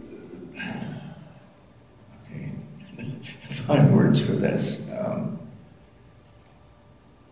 then it's just it's just a question of, of noticing, Yes, seeing them. And, and, recog- recognizing. and they break up pretty easily. Yeah, Yeah. they break up easily. They do. If, there's been this movement into, into whatever it's called. I mean, Yes. You know what I mean? As long as they don't, you know, like in the early stage of the game, they create full on identification and we're hypnotized by them. Yeah. now we see them and it's like, oh, and it's like, and that's because of that. Okay, and you have it in a few minutes. Uh-huh. It's it's unraveled itself. That might always continue. That, that's, that's what I'm getting at. Yeah, that might always continue. That's fine. Uh, that's my question. Yeah, yeah. Yeah, my it's just question. patterning that no longer creates identification, but it's Mhm. just the dissolving of patterns. Dissolving patterns. Yes, yes, And it can always continue. yes. Yes. Be open for it to always continue. Yes. It, it, it means nothing, you know? It means nothing if it continues always or, or stops and starts. Or, it means nothing. Yes. If it creates identification, okay, red light. There's work to be done. Okay. But it's just a noticing, like, oh my God, that's where that came from. That's where that habit came from. And, Okay. You know, pulling it apart, and there it is. And, and, and lack is the key. Yes. Okay. Great. For there, yes. For these kind of things, yes. Okay. Thanks a lot. Yeah, sure. Sure. I got to.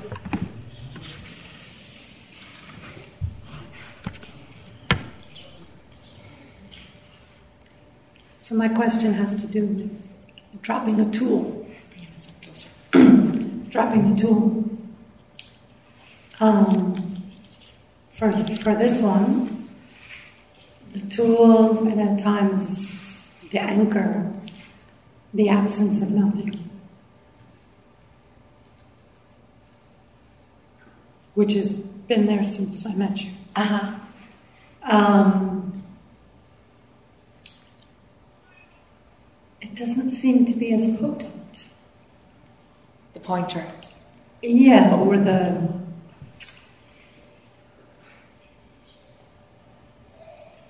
it? Is it the tool? Um, so I've been looking at it to see is this is there purpose for this anymore? Okay. You know, and not that the not to insinuate that the the absence of nothing is permeating. I mean, it's permeating, but it's not. Uh, I don't want to use the word awareness, but it's not. Uh, So what happens when you when you use the tool now? The absence of nothing. again, it's like there isn't the depth. Okay. That's linked into this sense that the depth, I mean, there. So um, I keep going back to it to see if there's a shift, to see if. To see if. I don't know how to put it into words, but. Um, it seemed as if it was more powerful before. Sure. And, and even as recently as January, Okay. February, March. Yes. You know, And and usually when things fall off, it's that we've kind of squeezed all the juice out of it. We've maximized it, and some way we've integrated whatever it was teaching us, where it was bringing us. Do you feel that's happened? I don't know. Okay. That's my question. Yeah. Um, Yeah. You know, something. Yeah, that that that's a question. That is, yeah. It's not as if uh,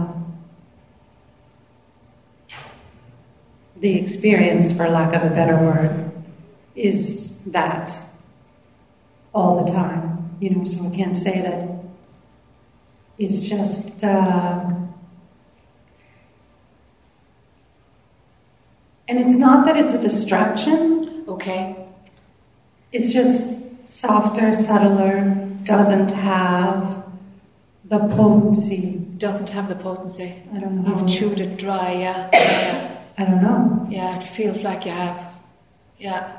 Sometimes, you know, sometimes things get dropped for a while and then they come in again. And like,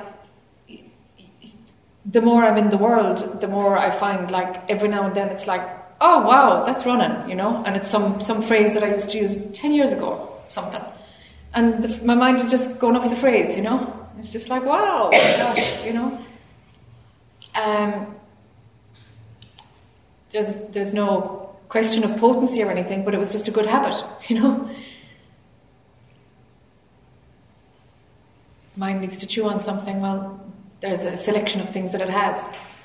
So it could come back and be potent, or it might just come back and be something that the mind just rests on. You know? Does mind need something to chew on, or is that a crutch? You know, that is, I mean, it is on one level. Um, I think where we're go ahead. sorry. Yeah, uh, where we're at now in our evolution, yes, mind needs something to chew on because we we we've trained our minds to be really busy, and there's stimuli from every friggin' direction. There's stimulation all the time. So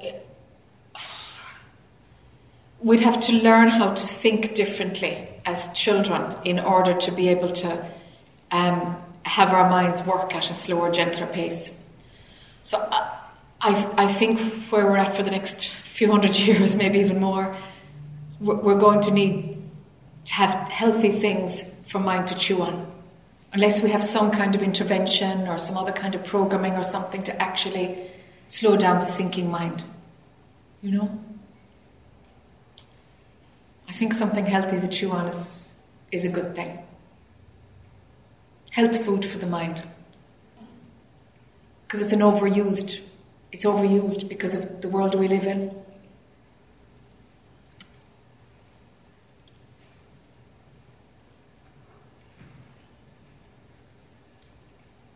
I don't know.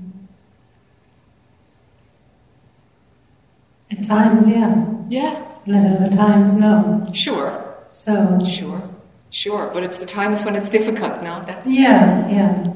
that's when we use tools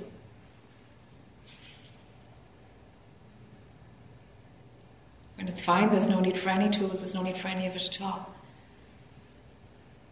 And there's no I you know this when it's just life being lived to the form So, do I keep using that tool? Or do I ask for another tool to appear? Yeah, I would do the latter. I would look for another tool that that that yeah that chews away at something else that that offers Because that something. tool came from my first conversation with you. really way Yeah. back there. Okay, Yeah, okay, because I don't, I don't exactly remember my words. They were brief, but um, they were nothing, nothingness, nothingness. Yes. And you pushed to the absence of nothing, which turned me inside out in a yeah, yeah, inner tornado of sorts. You know. yeah, yeah. So. yeah, yeah. I kind of like this. Um, th- this, like if we say your trajectory is like this, the graph I was using yesterday, like you've got crests and troughs, no, and it's like there's a there's a crest right now, where where you know it, the sinking in deep isn't going on. That's lovely. That's lovely. Enjoy that too, you know, and when that shifts, because as you know, it's always phases. Things are things change all the time. When that kind of uh, connection with life alters, one might pop up then. One might pop up with then. But I think it would be kind of nice to be with the, the, the, the kind of the superficialness zone.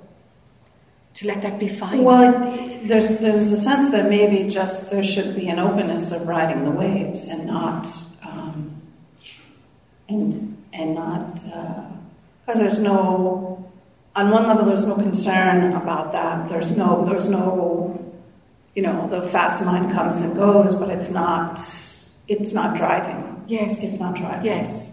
Yes. So, um, and maybe that's something, a, a practice to do. To so, okay, so how is this going to be if I'm not yes. continually reminding Yes. the mind when Yes. it needs it, you know, at that level? So I don't know. Yes. be an interesting experiment, though. Yeah. Um, something else came up now. Where to go? Um, oh, the, the deepness, the intensity, um, for some time has, there's been a sense that it's a burning off. That there, I know that there's a burning off happening Yeah. at a level I'm not conscious of. You know? Okay. Whereas years ago there was a burning off at a level I was conscious of and and not conscious of. Okay. You know. Uh-huh. So I mean, it doesn't really matter. I don't know if there's less of that, you know, but that's just something that the curious mind wants to. So I wonder, are we kind of cruising around the, the current phase? Because the current phase is, you know, is that there doesn't seem to be a depth. That's that that life is fine, really. There isn't a, an ongoing working in the process. What would it be like just to enjoy that? What would it be like to just be with that? Well, more specifically, the depth isn't when I sit, you know, so I still have that uh, refreshment, whatever the benefit, whatever that, Yeah. whatever form that takes Yeah. throughout the day, but it's not, it's not gone, gone, gone. It's not way down. Yeah, beyond. yeah, yeah, yeah. yeah. But it, it's not, again, it's not like there's a sense that that wasn't enough Yeah. for what, what's faced in the day to, to There isn't a sense that it isn't enough. There, or there is a sense that it, well, there isn't, there isn't. So, you with this, Jamie? I could, I could hear you thinking, what? Twice going again. That's great. That's great. Here's what I'm. Here's what I'm wondering. Let's throw this out and see how it sits. When a natural, organic kind of um, um, a, a, a, a pulling away from from the the normal depth of a practice and the shifts that happen because we're doing the practice. Sometimes we, we just get a break and it softens for a while. Um, there's no harm in doing that. But the thing is, life will bite us in the ass. Because, because what happens is that we, we just slide into some old habits. yeah, yeah. Then- I, I don't think I'm being lackadaisical Yeah. about it, but I can see the potential for that. The potential yeah, for that. Absolutely. You know, it's a really useful thing to do is to actually have that experience of letting it slide and life bites us in the ass. And it's it's it teaches us like you know uh, about 2 months or 3 months I can kick back and then my mind is up again. And the, the lesson tends to be so potent that we decide, actually, no, this is like brushing my teeth. This is just a basic thing in, in life. And even when it's not potent, I'm going to continue with it. The lesson that comes from letting it slide and discovering how long it takes before we drop right into identification again, that's a useful lesson. It's a bit high risk, but it's very useful. Well, it did, in a way, bite me in the ass last fall. You know, Yeah. I got Yeah, it stopped everything. yeah. It stopped me from sitting. It stopped. I don't know if you remember. Yeah, I do. I do Okay. actually remember so that, yeah. that, and I'm that's uh, Yeah, no longer a hook. Yes. You know, I've had to face it and deal with it numerous times Yeah. since then, and it's not a hook. Yeah. I was completely neutral. While Yeah. others were all great. in a fuss. Yes. You know, I was completely. Yes. So. Um, Okay, you came through that one. I came through that one, and that was a save. You know, the tool was a savior, was an, a, a, an anchor in a wild storm. You know, Sure, but that was an external thing happening in life. Yes, and yes, it's yes. like we've got a similar thing now, but it's totally your internal life.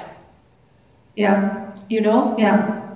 so it's interesting. Do you do you continue to practice when there's you know when you're on a crest, and and life is kind of superficial? You know, it's just just just. I mean, I'm practicing something. I'm sitting. Yeah, you're it's not like I'm. Sure, You know. sure, Yeah. sure. Yeah. But if it reduces, uh, for myself, I think it's it's worth it, it's worth the lesson, mm. but it does have a risk involved. The the the lesson that we, we come out with a gem of of really knowing that no, this, this mind needs at a minimum ABC. It just, it, it's like we get to know how it can recreate those neurological paths to make the I stronger. We, we get to see something. So it's like you kind of got to watch it, but you're, you're, you're, you're taking it easy. You're taking a, you know, you're not being as diligent. You, you might just sit once a day, you know, and that's fine. Just continue that because that's part of your life. No, no, that I have to do. Yeah, that you I have to, yeah, especially if I'm going. Yeah, that's part of your life. Yeah, yeah, yeah. It's part of your life. so that's another Sure. level of Yeah. anchoring. Yeah, yeah. That's it. say. Yeah, that feels yeah, like yeah, it's just lifestyle. So to, to keep that there. Be interesting to see what happens. What happens if, if you go anchorless with the rest of it. So it's an experiment. It's not going anchorless Yeah, because yeah. you're throwing everything. It's actually yeah. going anchorless as part of the spiritual practice. It's a little bit of a So go anchorless and ask to, and, and look to see if there's another tool. no. I wouldn't look to see the another tool. I'm, I'm Okay, pushing that's it where we bit. started. Yeah, that's where, and I'm pushing Okay. it. I'm pushing it a bit because I'll see you at the end of June. Yeah. So even if from now until then, if there was just your morning sit and let it, let just, just let the reins loose and see what happens. But if See the tool arises, the tool arises. I'm Indeed. shut the door on It- it. yeah, exactly. If a tool arises and it's like, Yeah, actually, okay, no, this mind just needs this. It's a really interesting phase. It's a really interesting because it, the few times you've spoken now, it feels like, gosh, it's it's it's it's going in a direction of just kicking back a little bit and seeing what happens. What happens? It doesn't feel intentional. It feels subtle. Yeah, Not yeah. not like a lazy or a No, and no, it's- no, it's a there's actually no context to it. Yeah, it's whatsoever. it's- but it's a strategy. just- yeah. Okay. Okay. I And mean, let's, let's revisit it at the end of June and see, Okay. and just see, okay, did something make a difference there? What does this mind do if it's not being, you know, pulled in with an anchor, if it doesn't have a, a Well, it, it'll have functional anchors that certainly the mind is Yeah. very sure, goes very deep with and detailed with and can of course, can manage. yeah, Even though I'm yeah. Let's see. Because it's just like May, June, it's like five weeks. yeah. Okay, it's All right. ring fenced, it's ring fenced. That, that's, It's what? It's ring fenced. You know, we've got a beginning date and an end date. Ring fenced. Yeah, Okay, got it. Yeah, there's a parameter on it. Let's see what happens. That you're sitting and that's all, and let's see where the mind goes or what what happens qualitatively to your ex- What experience. Yes, is there havoc Is or there not? havoc? Yes, Okay. yes, it's a good thing to to check out. You know. Because then we learn about actually, my mind needs this to stay healthy, and then there's my spiritual practice because there's identification or these triggers left or something. But the mind needs this to stay healthy, to actually stay well and calm. So it's like dividing these two. Okay. Hmm. Be an interesting experiment. see. I I can't remember who was going to come. It was Tom, was it? Was it a Jude or George? Okay. Have you a quick comment, or you want to come up? Yeah. Come up again. Okay, we might do it after lunch. Well, let's let's let's do Tom and George. Can we break for lunch then? Sure. Um, this started way back with uh, Jamie at the very beginning. Okay. With what were we talking about? Um, watching the mind sort of create desire. Was that how it was going, or, or Experience. We were looking at the components of experience, and then we went on to And I've- desire. I've, had this happen before, but this morning when I awoke, first there, I'm awake. There's awakeness, but no thoughts. Uh-huh. So it was very nice. But what I have seen this happen several times is there is now this urge to make thoughts. Ah, It's an energy that's Yes. pushing in. It's just, and it, no thoughts would come, but the energy is real there, and there's the tension, and I'm aware of that tension. No thoughts, the desire to make thoughts, or that it's an energetic thing. And uh, actually, I got up meditating, so I sort of just sat up, and sure enough, and here come you know little random things. But I, I was just curious your take on that. I, my interpretation is that's just mind. Mind's just wanting to rev up and go. Absolutely. and, and that's all that is. Yes. But then, so then the subsidiary to that is mind is then individual, individuality, psychologic mind, and me, the I part. And the, I guess what I was getting at is we, we talked about this Friday night about the I thought and the energy associated with that. And it seemed to me, locate that energy and allow that to melt, and then less impact of psychologic I. Am I right on that? Am I, am I just trying to make more Yeah, yeah, I mental lost activity? something. I lost something. Run it. Can you run it again? It's Tom? hard for you to get lost as I'm watching it, so must, the all right, so the there's this energy to I know what I was doing. I was back in the. I was back in something. I was going. Yeah, I was back in the, your back- morning thing. I was. I was there. Okay. It was sorry. very nice, but- me. um, Yeah. there's the energy to, to just do or Yes. to, it's a push. It's I, have defined mind in my own experience as the urge to move. It's just movement. It wants to move, and but somewhere in that is somewhere personal I comes in and, and wakens.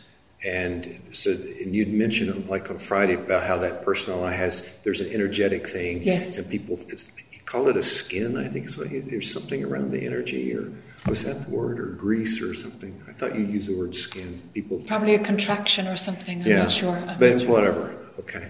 Yeah, So- Lynn mentioned a skin.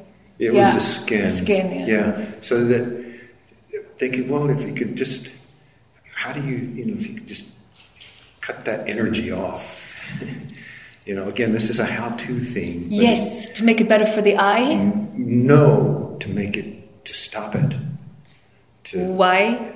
why need? Why do I need to get rid to melt that personal I and allow what the awareness to be super to and make the the smaller I subservient?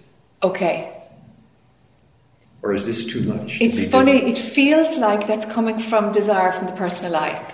Yeah, absolutely. Now that was the next part. Is it? It's very apparent how personal I and desire are so inextricably intertwined. Absolutely. You can't separate them. That's Yeah, real they, apparent. they arise together. they, they just come together. They do. And it's, it all comes back to wanting freedom, for that matter. Yes. Or wanting truth. Yes. Um, Yes. Okay. This is making sense? It is, th- but there's a few different things going on. When, when we want something to happen, it's not going to happen unless our verbalization of what we want is actually coming from an inner pull that's going to happen. And I'm wondering in that question, it felt like it came from a guy who wanted to get it or wanted to, to, to do it or make it better for himself. I'm wondering how much of it was desire driven, or is it like there, this is where it's going now, this is where it's going now. When we respond to where it's going now, of course, of course, mind, mi- mind, is, mind is then responding and change can happen. If it's motivated by us doing something, we're just moving the furniture to make it better for ourselves. I think it's a combination. Is it a combination? Okay, very good. Yeah, All I, right. that's, I, you hit your head on the nail with that one. Or is it nail on the head? My head on the nail. It often feels like I think. I hit my head on the nail. yeah, but I think that's the whole essence of the personality here. Yeah. Is getting it. Is getting it. Yeah. The getting it part. Let's let, that that that has to be dissolved. That has to be seen through and it's dissolved. to. All right, then this leads to we could work with that, but let me let me throw this Yeah. in so you can. Is that in looking at this, I did come across I want freedom of friend, and then it, it won't. I don't want it because I'm too afraid of what that what that means or what that might be. And so what it came across was no, I don't want it. Um, and of course, even I say that, that's like that's blasphemy, you know. Sure. Here, but it, that was that impulse to say no to all of this, Yes.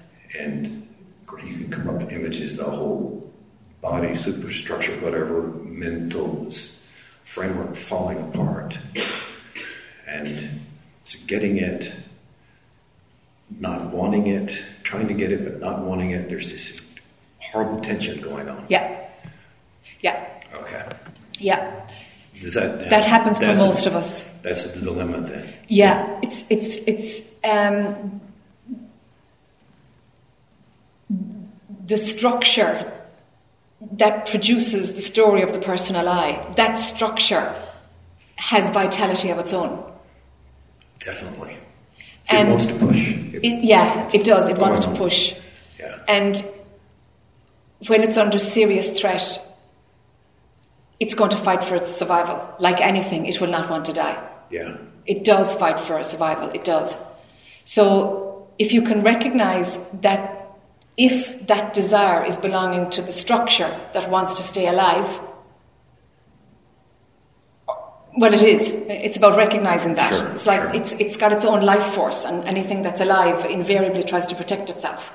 It's the way life works, really. You know, anything with a nervous system seems to want to protect itself. So, so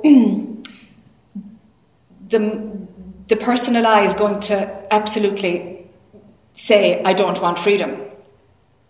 Even if it says, "I do want freedom," if you pull it apart, it imagines that it'll be better off without itself, or it'll have some stupid paradoxical loop going on that, on investigation, it actually really doesn't want to wake up at all Correct. because it wants to be there to enjoy it. Correct. All right. Yeah. So, no matter what way we look at it, invariably the mind is not going to surrender with ease. But it's just going to run that story. And it's going to die anyway. It's going to go anyway, that personal I.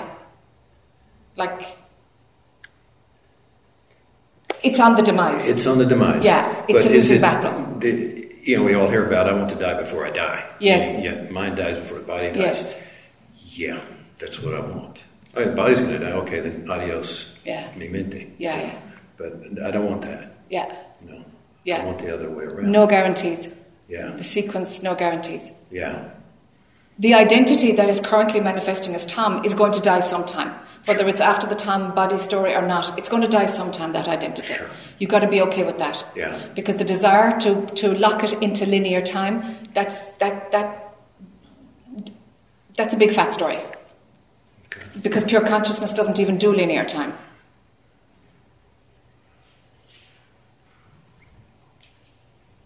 Okay. You see? Yeah.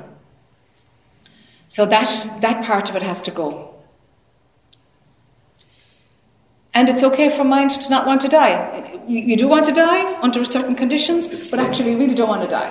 And it's like, that's the conundrum that mind, that it's trying to make sense of. I'm of okay with that because that's what minds do. That's what minds do. That's their, it's its function. That's right. It's their function. I'm okay with that. Yeah. Yeah. 98%. no, I'm joking. yeah. I'm okay with that. Yeah. Th- th- This leads to the next thing, and I, we, it just has to do with seeking.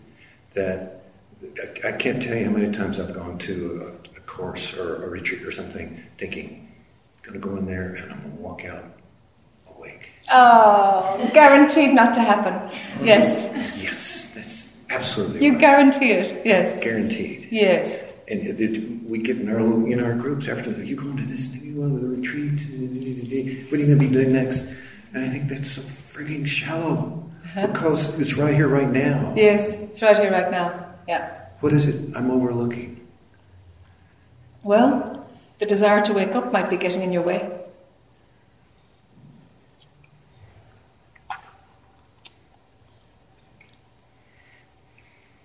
Seems to be the theme of the morning.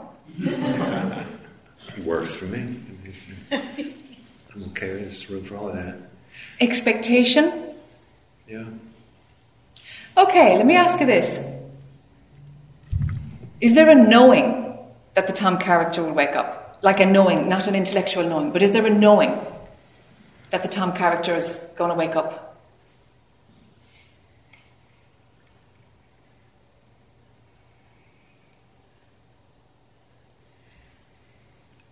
Give, this may be the answer. I don't know.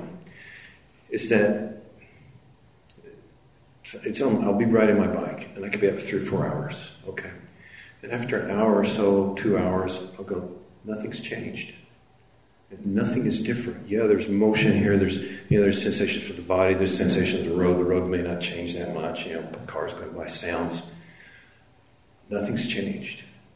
And I, oh, there's permanency in that experience. Yeah, always. It, nothing's changed. And and I thought, oh, why don't I go back to that? And next thing, it's back into the experience. So the sense of nothing's changed. This is who I am. This is the permanence. Yes. So in that sense, yeah, there's knowing that. I, does that answer the question? Um, is that what you're? not quite, but it's beautiful. So there is access, just a spontaneous access. Mm-hmm. Okay. Like So, now. hmm? Like now. Yeah, like now, lovely. There we go. So, from right now, if you can see the, the trajectory out to that Tom character, is the Tom character going to fall away in this lifetime? This lifetime?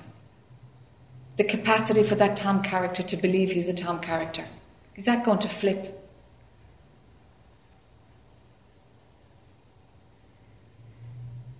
I still don't know. Okay. I still don't know. There's a not knowing. All right.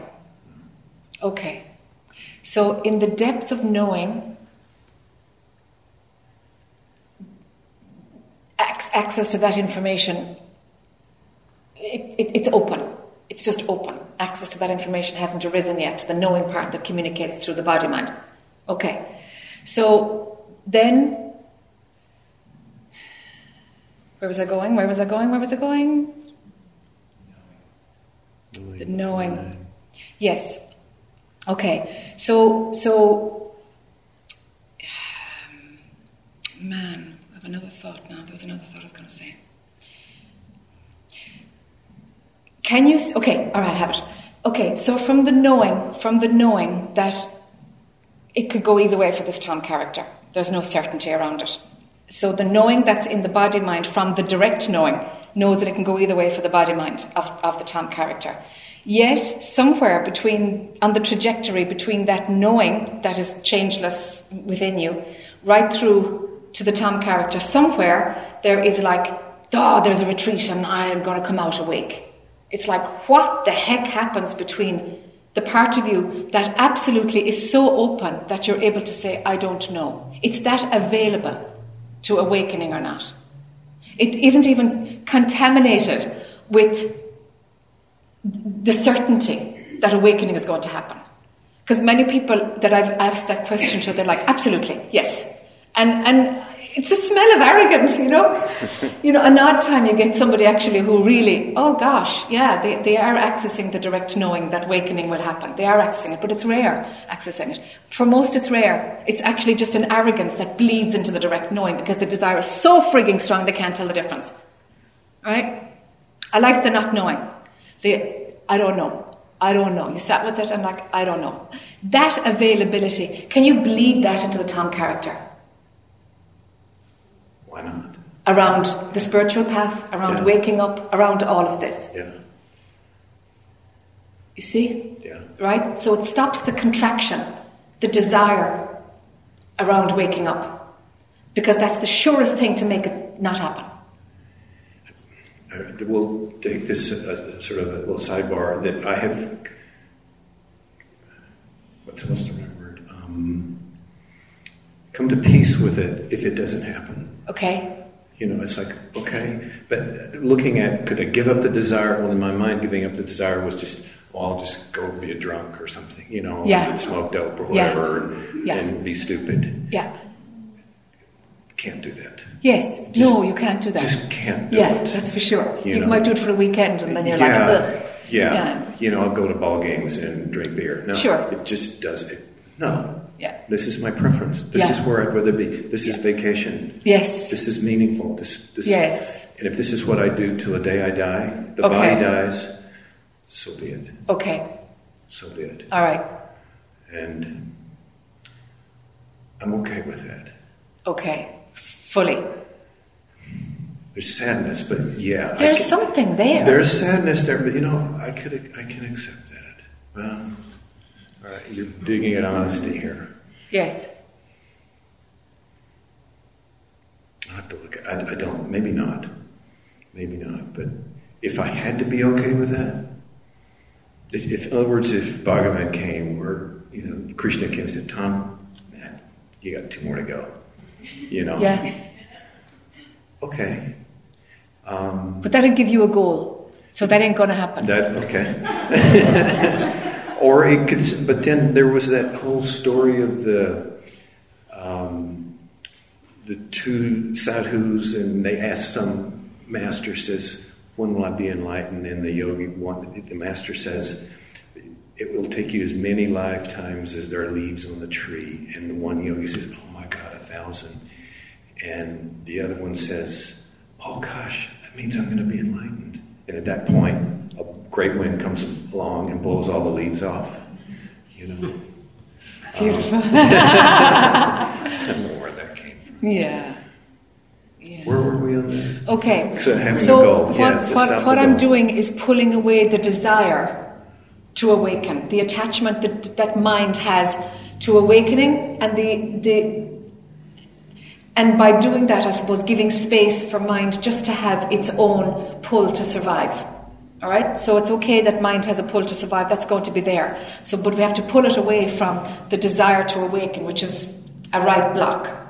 The desire to awaken. All right. Yeah. So we're clearing that up, and we've found some little thing that that when when we move from the direct I don't know and we bring it to the character. In theory, it's easy. It's like you said, why not?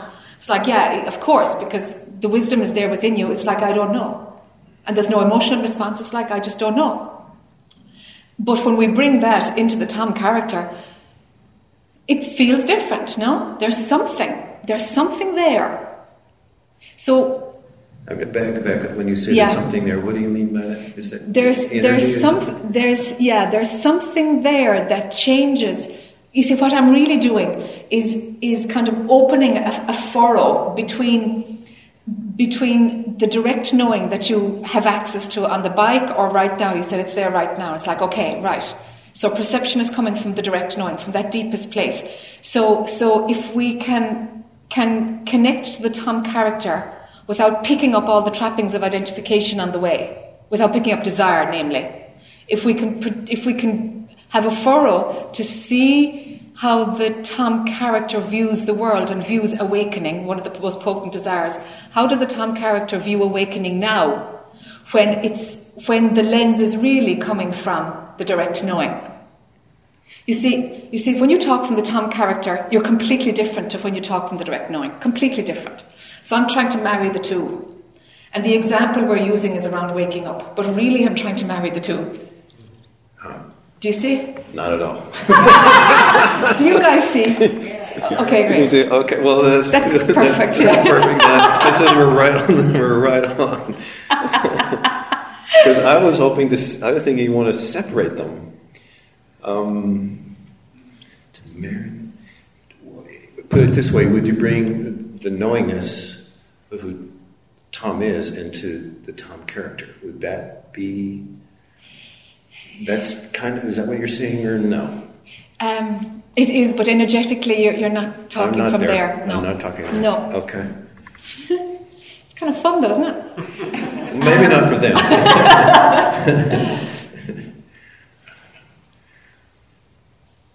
or should we sit on it and try later this afternoon? At, at the risk of being a total parrot, which I do a lot, repeating myself all the time, I'm going to go again, okay? Okay. Right. So drop into that place, that inner knowing of, you know, that things look like they change, but actually there's a changelessness. And we can say that that place is, has, a, has a knowing, or is knowing itself. But that which is changeless. And so from there, let the Tom character come into view.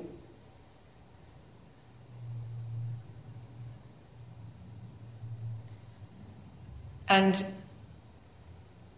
the Tom character, one aspect of the Tom character is going to come into view, and that's around how he is when he's all motivated to go to retreat.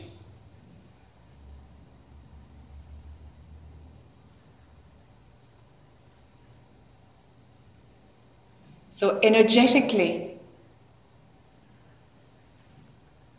bring your perception through the lens of the Tom character as he's about to go to a retreat.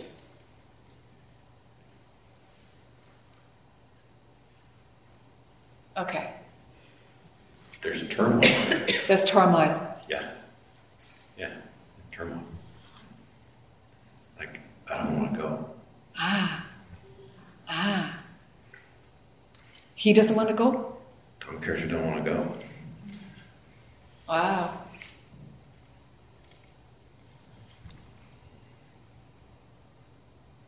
Boy, there's. Whoa.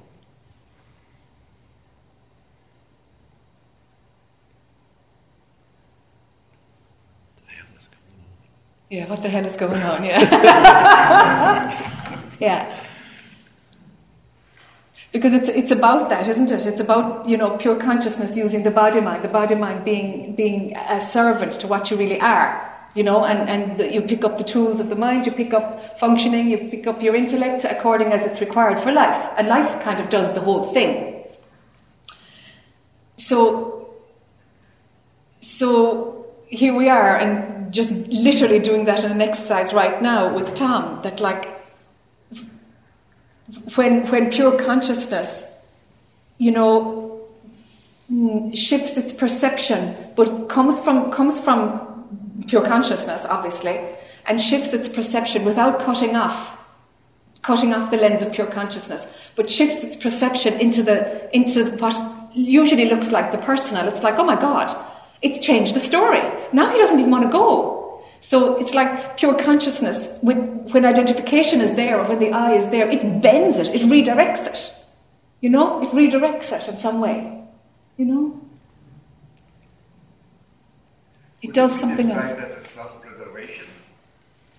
Yeah, it's quite likely that it's the the I is trying to preserve, the mind is trying to preserve itself. Yeah, No, that's that's all right. perfect. I, I, I'm, You're yeah. with it, yeah, you're on it. Yeah, I mean, I, I didn't have the thought back. I yeah, yeah, totally agree.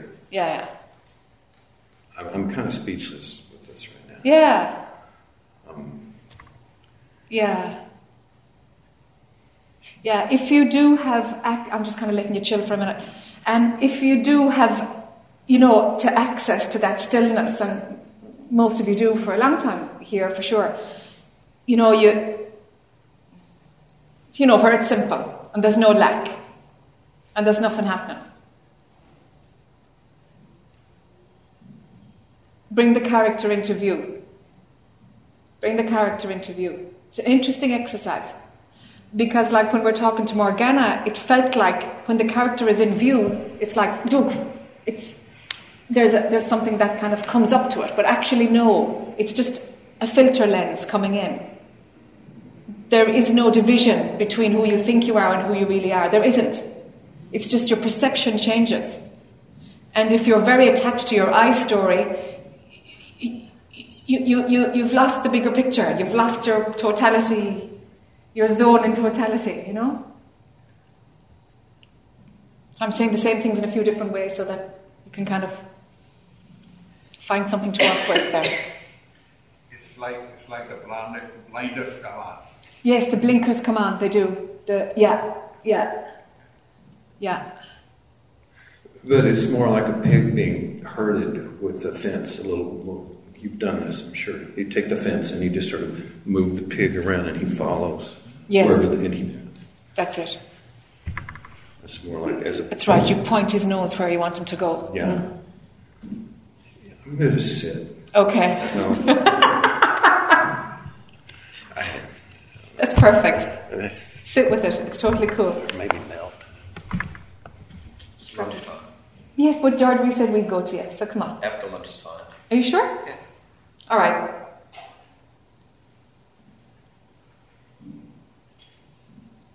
See, all right.